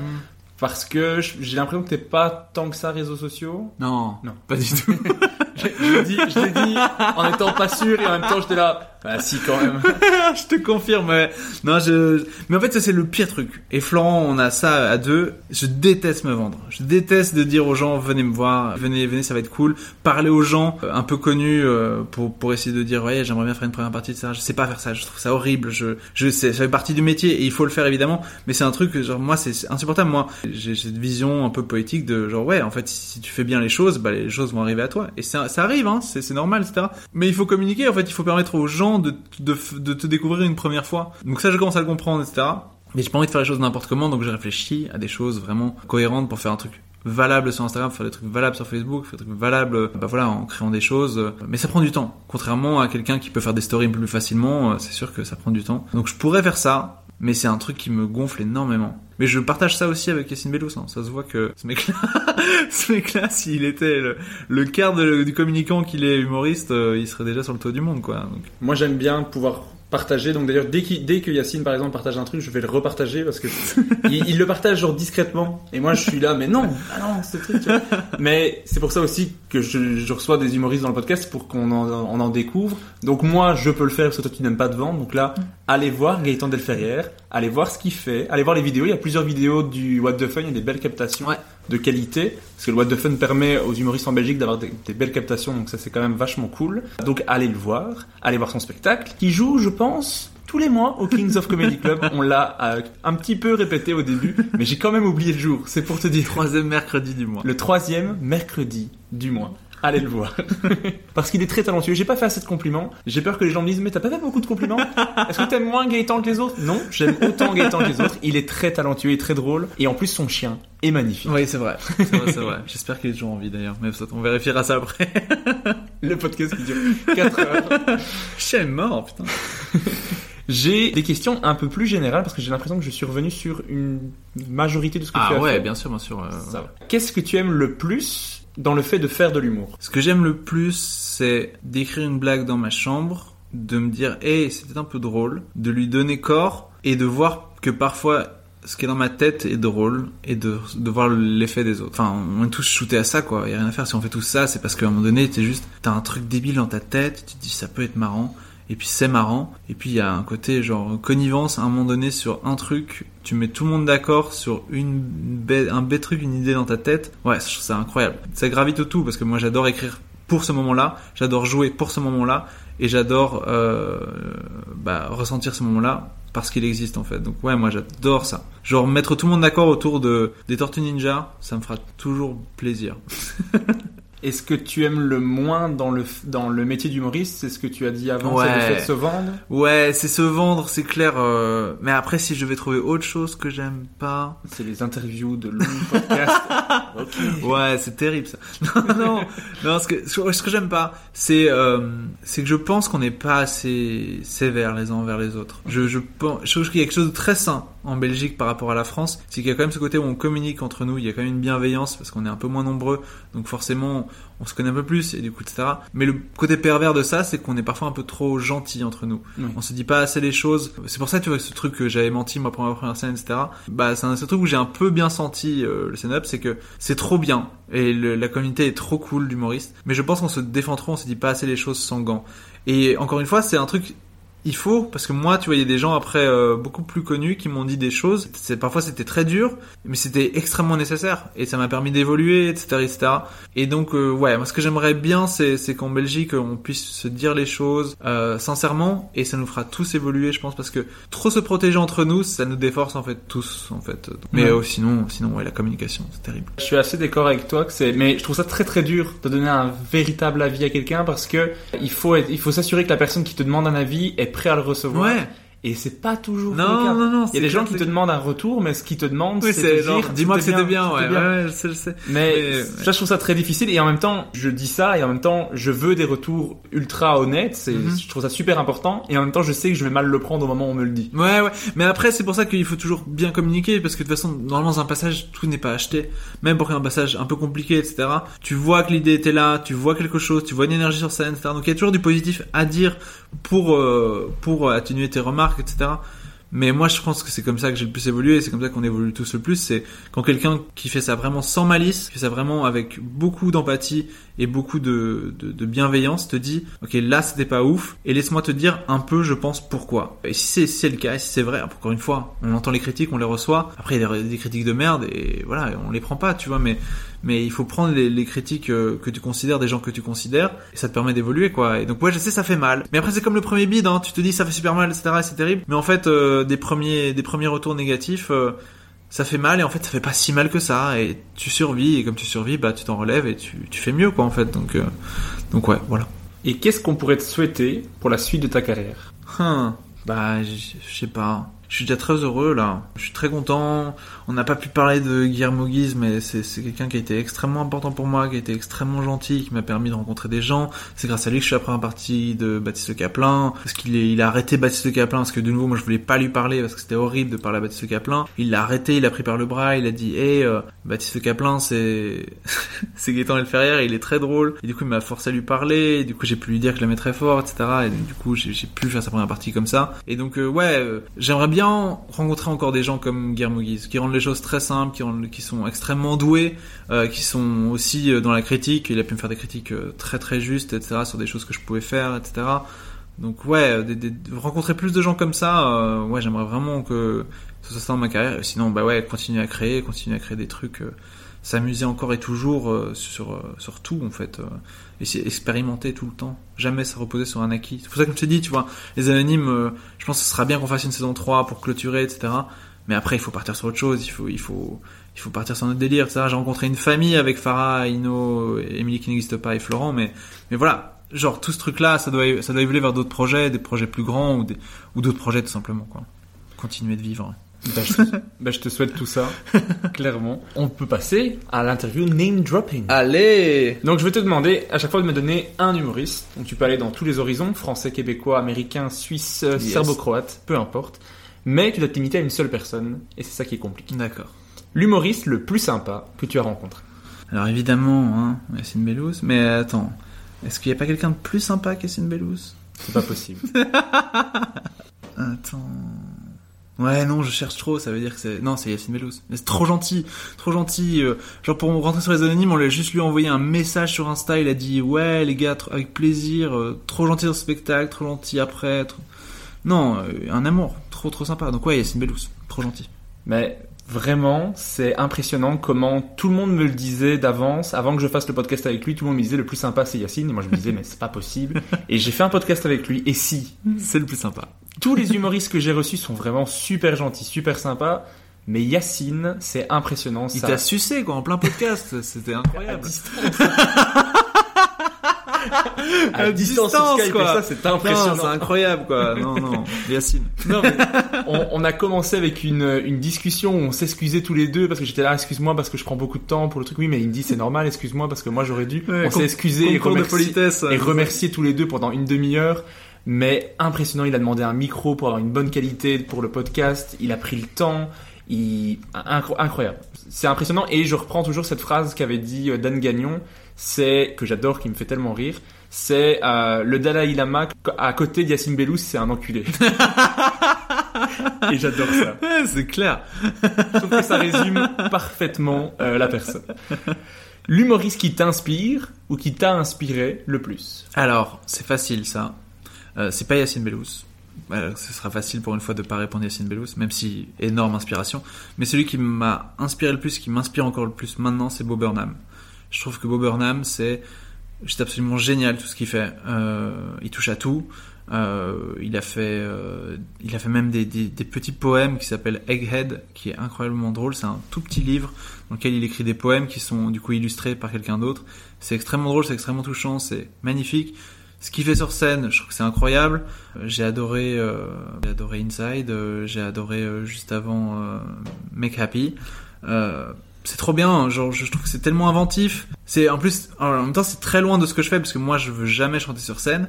Mais ce qu'il peut faire en chanson, je trouve ça absolument incroyable. Ce qu'il fait en micro stand-up, parce que parfois il s'accorde juste des transitions entre ses chansons, etc. Et c'est drôle à crever. Il est extrêmement juste, il est touchant. Moi, il me fait chaque fois pleurer à la fin de Make Happy, etc. Enfin, je trouve ça trop trop bien. Moi, il m'inspire tous les jours et non, j'adore, j'adore, j'adore. En termes de mise en scène, en termes d'énergie, euh, c'est trop bien. Bob Burnham. L'humoriste qui pour toi joue le mieux Dave Chappelle. Chappelle, il est ouf. Dave Chappelle, à chaque fois qu'il fait un autre personnage que lui-même, c'est hyper crédible, quoi. C'est fou, c'est trop bien joué, c'est jamais caricatural.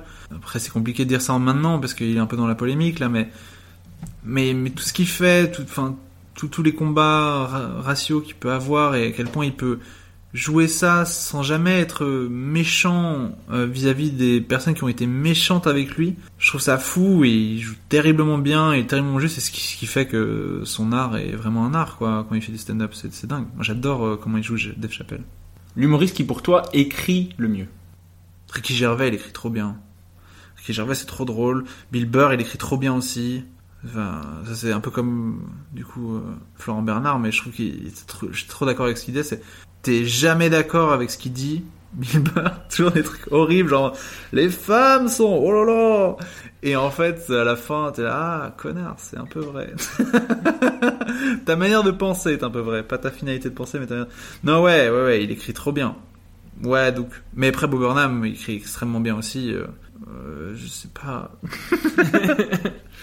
euh, ouais, Bill Burr. Bill Burr. Un humoriste qui t'a surpris dernièrement, soit quelqu'un que tu connaissais pas et qui t'a impressionné, ou quelqu'un qui est revenu très fort et que ça t'a impressionné aussi. Hmm.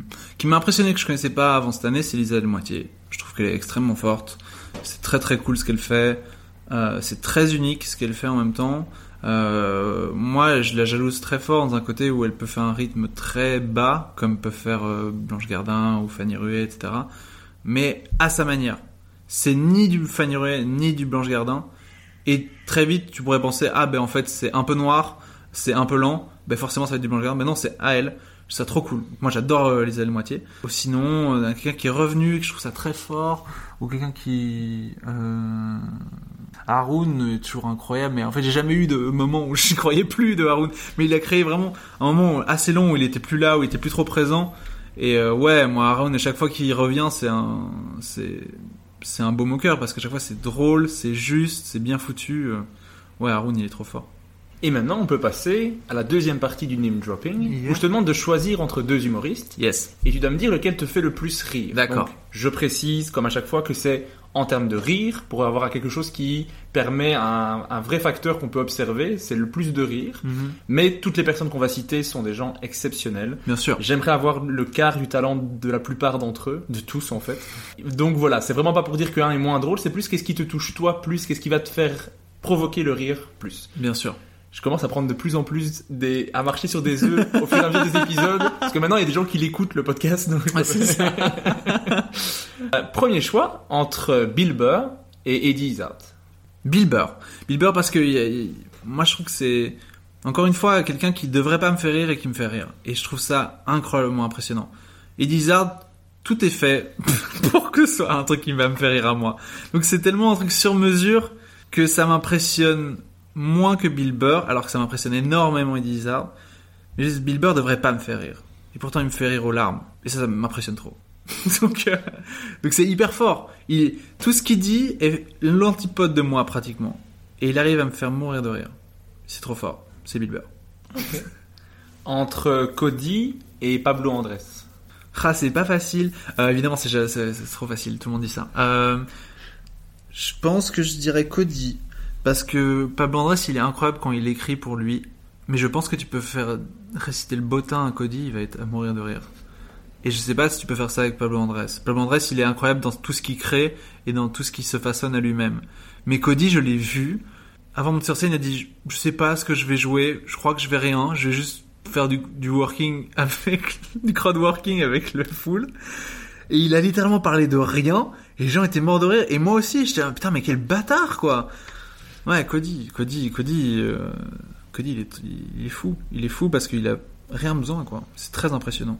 Entre Guillermo Guise et Blanche Gardin.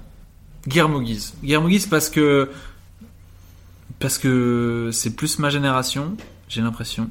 C'est bizarre parce qu'ils ils ont le même âge, mais pratiquement, mais mais euh, Guillermo arrive à des codes, etc.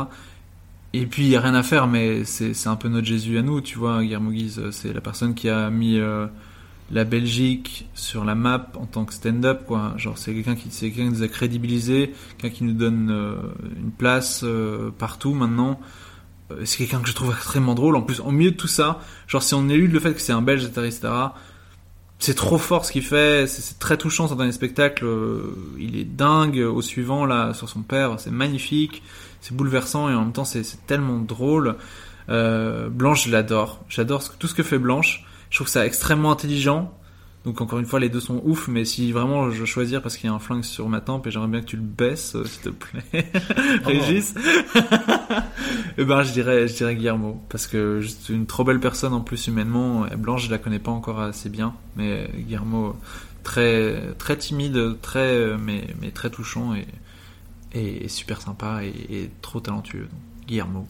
Entre euh, Julien Santini et Alexandre Kominek. Ah, le bâtard euh, Alexandre Kominek. Euh, Alexandre Kominek, c'est quelqu'un, genre, c'est fou, on a eu un, un petit coup de foudre artistique comme ça, mais immédiatement, on se connaissait pas du tout. Euh, il est venu la première saison des Anonymes un peu par accident, comme ça. Et puis on s'est marré sur le tournage, euh, il a été incroyable. Entre chaque prise, il voulait nous faire rire très très très très fort et ça marchait à chaque fois. Puis il a, il, il accepté que je fasse sa, première partie à Paris quand je passais et tout. J'ai une relation très forte avec lui. Et puis encore une fois, c'est comme Cody, c'est des gens, ils peuvent arriver et te réciter le bottin. Julien Santini aussi, il peut faire ça, il peut te réciter le bottin et être très très drôle. Mais, mais Kominek, c'est nouveau, c'est une personne qui devrait pas me faire rire. Il fait que des trucs, il parle que parler de sa bite pendant une heure dans son spectacle, c'est à mourir de rire. C'est un animal, il est trop fort. euh, Julien Santini, j'adore aussi, mais, mais, mais humainement, euh, j'adore trop Kominek, il, il est trop cool. Entre Alain Chabat et Alexandre Astier. Oh, mais enfin, t'as fait tes, fait bien tes, tes notes, hein. Putain. oh, c'est terrible. Ça, c'est le pire que t'aies pu faire. Ah, c'est terrible. J'adore les deux. C'est deux génies pour des raisons différentes. En plus, ils ont travaillé ensemble plein de fois. Camelot, c'est une des choses que je regarde le plus. Je peux regarder ça sans le regarder, en fait. C'est un truc, genre, je mets juste ça en fond. La musicalité, les dialogues, tout me fait rire. Ouais, Alexandre Astier, il est dingue, hein. Genre, je l'ai, je l'ai vu sur scène euh, pour l'exoconférence, c'était fou. Il est venu à Bruxelles, euh, c'était dingue. Je trouve que Camelot, c'est une œuvre majeure. C'est un génie. Mais Alain Chabat aussi. Alain Chabat, c'est, c'est, c'est mon papa et Alexandre Astier, c'est la personne que j'aimerais être, je pense. Donc, euh, on va dire qu'on va, on va dire Alexandre Astier parce que c'est, c'est, c'est trop de génie, quoi. Trop de génie. Entre Inojip et Farah. euh, Farah, Farah parce que parce que c'est aussi quelqu'un genre euh, je, je je peux pas la voir pendant genre trois mois et puis dès que je la vois on, on se marre aux larmes. J'a- j'a- j'a- J'adore ce qu'elle est, j'a- j'adore ce qu'elle joue sur scène, j'adore ce que joue sur scène Nino. Euh, Je les aime tous les deux très fort, mais mais Farah il y a un côté euh, très petite sœur comme ça quand je la vois qui qui est trop cool et puis tout ce qu'elle fait sur scène je trouve ça très impressionnant. Ouais, Farah. Bah, les, les deux sont dans des invités du podcast. Donc allez découvrir les deux. Ouais. Et après, vous choisirez. s'il vous plaît, aidez-moi. Entre euh, Baptiste Le Caplin et Yacine Bellous. Bien sûr, bien sûr, bien sûr. Euh, oh. Non, c'est terrible ça. Parce que chaque fois que je pense à l'un, j'ai envie de penser à l'autre. Euh, Je vais dire, pour tout ce qu'il représente et ce qu'il a représenté, et ce qu'il représentera, j'espère, Yacine Bellous. Parce que Yacine Bellous doit être plus connu. C'est une injure que Yacine Bellous soit pas sur le toit du monde de la comédie. C'est trop bizarre que parfois, quand je suis en rue, je dis j'adore Yacine Bellous et toi, et les gens disent je sais pas qui c'est. Je trouve ça horrible. Alors que Baptiste, euh, bah voilà, il, est- il, est- il a passé chez Arthur, etc. Donc c'est une notoriété qu'il a acquérie, euh, acquis, et, euh, et à juste titre parce que il a fait tout ce qu'il fallait pour et qu'il est incroyable. Mais mais, il- mais il faut dire Yacine Bellous tous les jours. Je pense que c'est quelqu'un de tellement gentil, tellement ouf, tellement important pour tout ce qui est humour et et qui qui, qui a pas le quart de la moitié de ce qu'il mérite en tant que notoriété. Donc ouais, Yacine, Yacine Bellous. Et un dernier choix entre Émilie Krohn et Florent Losson. Oh non, ça c'est le Joker. Attends, ça a été, ça a été couvert un peu par le rire, donc entre Émilie Krohn et Florent Losson. Donc on a le Joker. Oh s'il te plaît, un Mais seul. N'existe pas. Oui, bah oui, je sais. mais c'est ma plus belle création. Non, non. Mais non, mais ils sont tellement importants l'un avec l'autre. Bah, je sais pas, genre, genre, il- Florent, en plus, c'est même pas juste Florent, c'est mon pote de toujours. Euh, on s'est rencontrés depuis qu'on est tout petit. Euh, Émilie, c'est, c'est devenu ma meilleure amie. Euh, je, je, je- j'aime vraiment très fort. Elle est, elle, elle est trop cool. Les deux, les deux, les deux, je les aime trop. Les deux, je les aime trop. Je peux pas répondre à ça.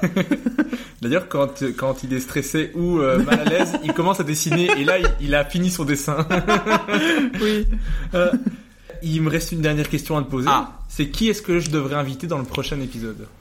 Ah, mais t'as déjà invité tous les gens que j'aime, hein. C'est, ça, c'est, c'est- c'est- c'est pour ça que je suis là, moi. C'est, c'est que, que des personnes que j'adore. Qu'est-ce que tu devrais inviter, mon bon Régis? Bah, moi, j'aimerais bien écouter Lisa Delmoitier pendant une heure. Euh, après, c'est pas, c'est pas encore très fame comme choix, mais, mais dans, dans ton idée de d'amener des gens qui sont très cool, euh, il y a, euh, Lisa Delmoitier, elle est très cool, et puis elle va très vite être reconnue, je pense, parce qu'elle est, elle est vraiment super forte. Alors, petite annonce, normalement, Lisa Delmoitier et Lucas Cosco vont faire un épisode hors série comme on a fait avec Ah, trop bien. Sacha. Ferra et euh, Lo- Lorenzo Mancini. Nickel. Donc normalement, elle devrait être dans le podcast. Elle m'a dit oui. Maintenant, il faut, il Il faut qu'on trouve un moment pour le ça. faire.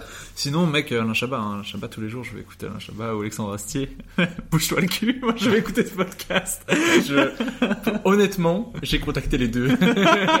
bah ouais, tu m'étonnes, bien sûr. Il y a un million de personnes qui doivent les contacter tous les jours, donc je comprends Ouais, n'ait pas vu ouais, mon c'est ça, message. c'est tu ça, vois. c'est ça, ouais. Mais Alexandre Astier, si tu passes par là, Coucou Alain Chabat, coucou. si tu veux venir, si tu veux amener Alain avec toi, vous voulez partager un petit moment, Un petit hors-série à un petit deux hors-série, petite carrière. Je pense qu'il y a moyen ça. de, il y a moyen de faire un petit épisode. Je pense C'est qu'il y a, ça, quoi. il y a un petit, mo- il y a moyen d'en parler un petit peu. Bah, mettre un petit peu le projecteur sur vous pour que les gens vous découvrent. Ça serait bien quand même. Et toi, Régis, qui est-ce que tu aimerais bien inviter dans le prochain Oh, il y en a épisode? plein. On te pose jamais la question. J'ai l'impression que tu es le génie dans Aladdin et personne te dit jamais. Et toi, qu'est-ce que tu voudrais comme, comme vœu? Alors moi, honnêtement, mais je, je crois que je l'ai déjà dit dans le hors-série que tu n'as pas encore écouté. C'est pour ça que tu me poses la question. Pardon. Mais c'est rien, pas de souci. Eh, Vous n'êtes pas obligé d'écouter tous les épisodes. Euh, les, franchement, il y en a beaucoup que je veux inviter. Il y en a vraiment une liste très très longue.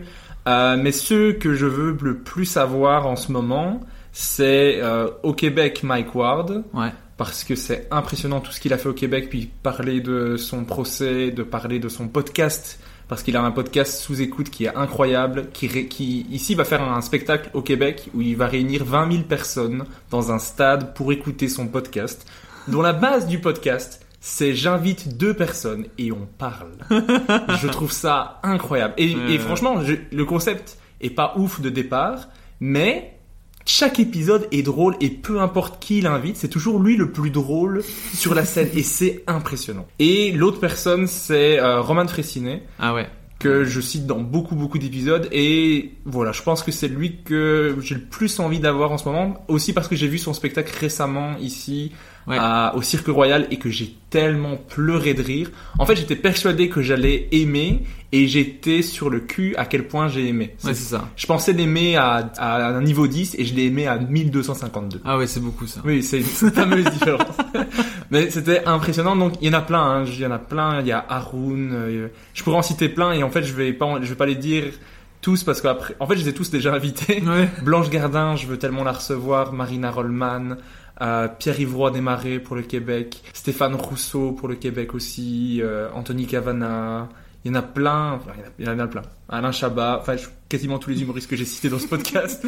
non, il y a vraiment beaucoup. Bah super J'espère que je les, je les recevrai. Donc voilà, merci beaucoup Gaëtan d'avoir répondu à toutes mes questions. Merci à toi, merci beaucoup. Merci à toi de m'avoir présenté ce chien magnifique T'as vu ça? qu'est Ulysse. ça aurait été un chat, ça aurait été tellement un moment désagréable. Mais merci beaucoup. Euh, Merci à toi, merci beaucoup pour euh, ce que tu fais et merci beaucoup pour la démarche euh, d'inviter des humoristes, c'est trop cool. Et le, au Kings, tu joues le troisième mercredi du mois, c'est ça Ça suffit. Il est gêné. Mais allez le voir, allez le voir en spectacle. Merci beaucoup.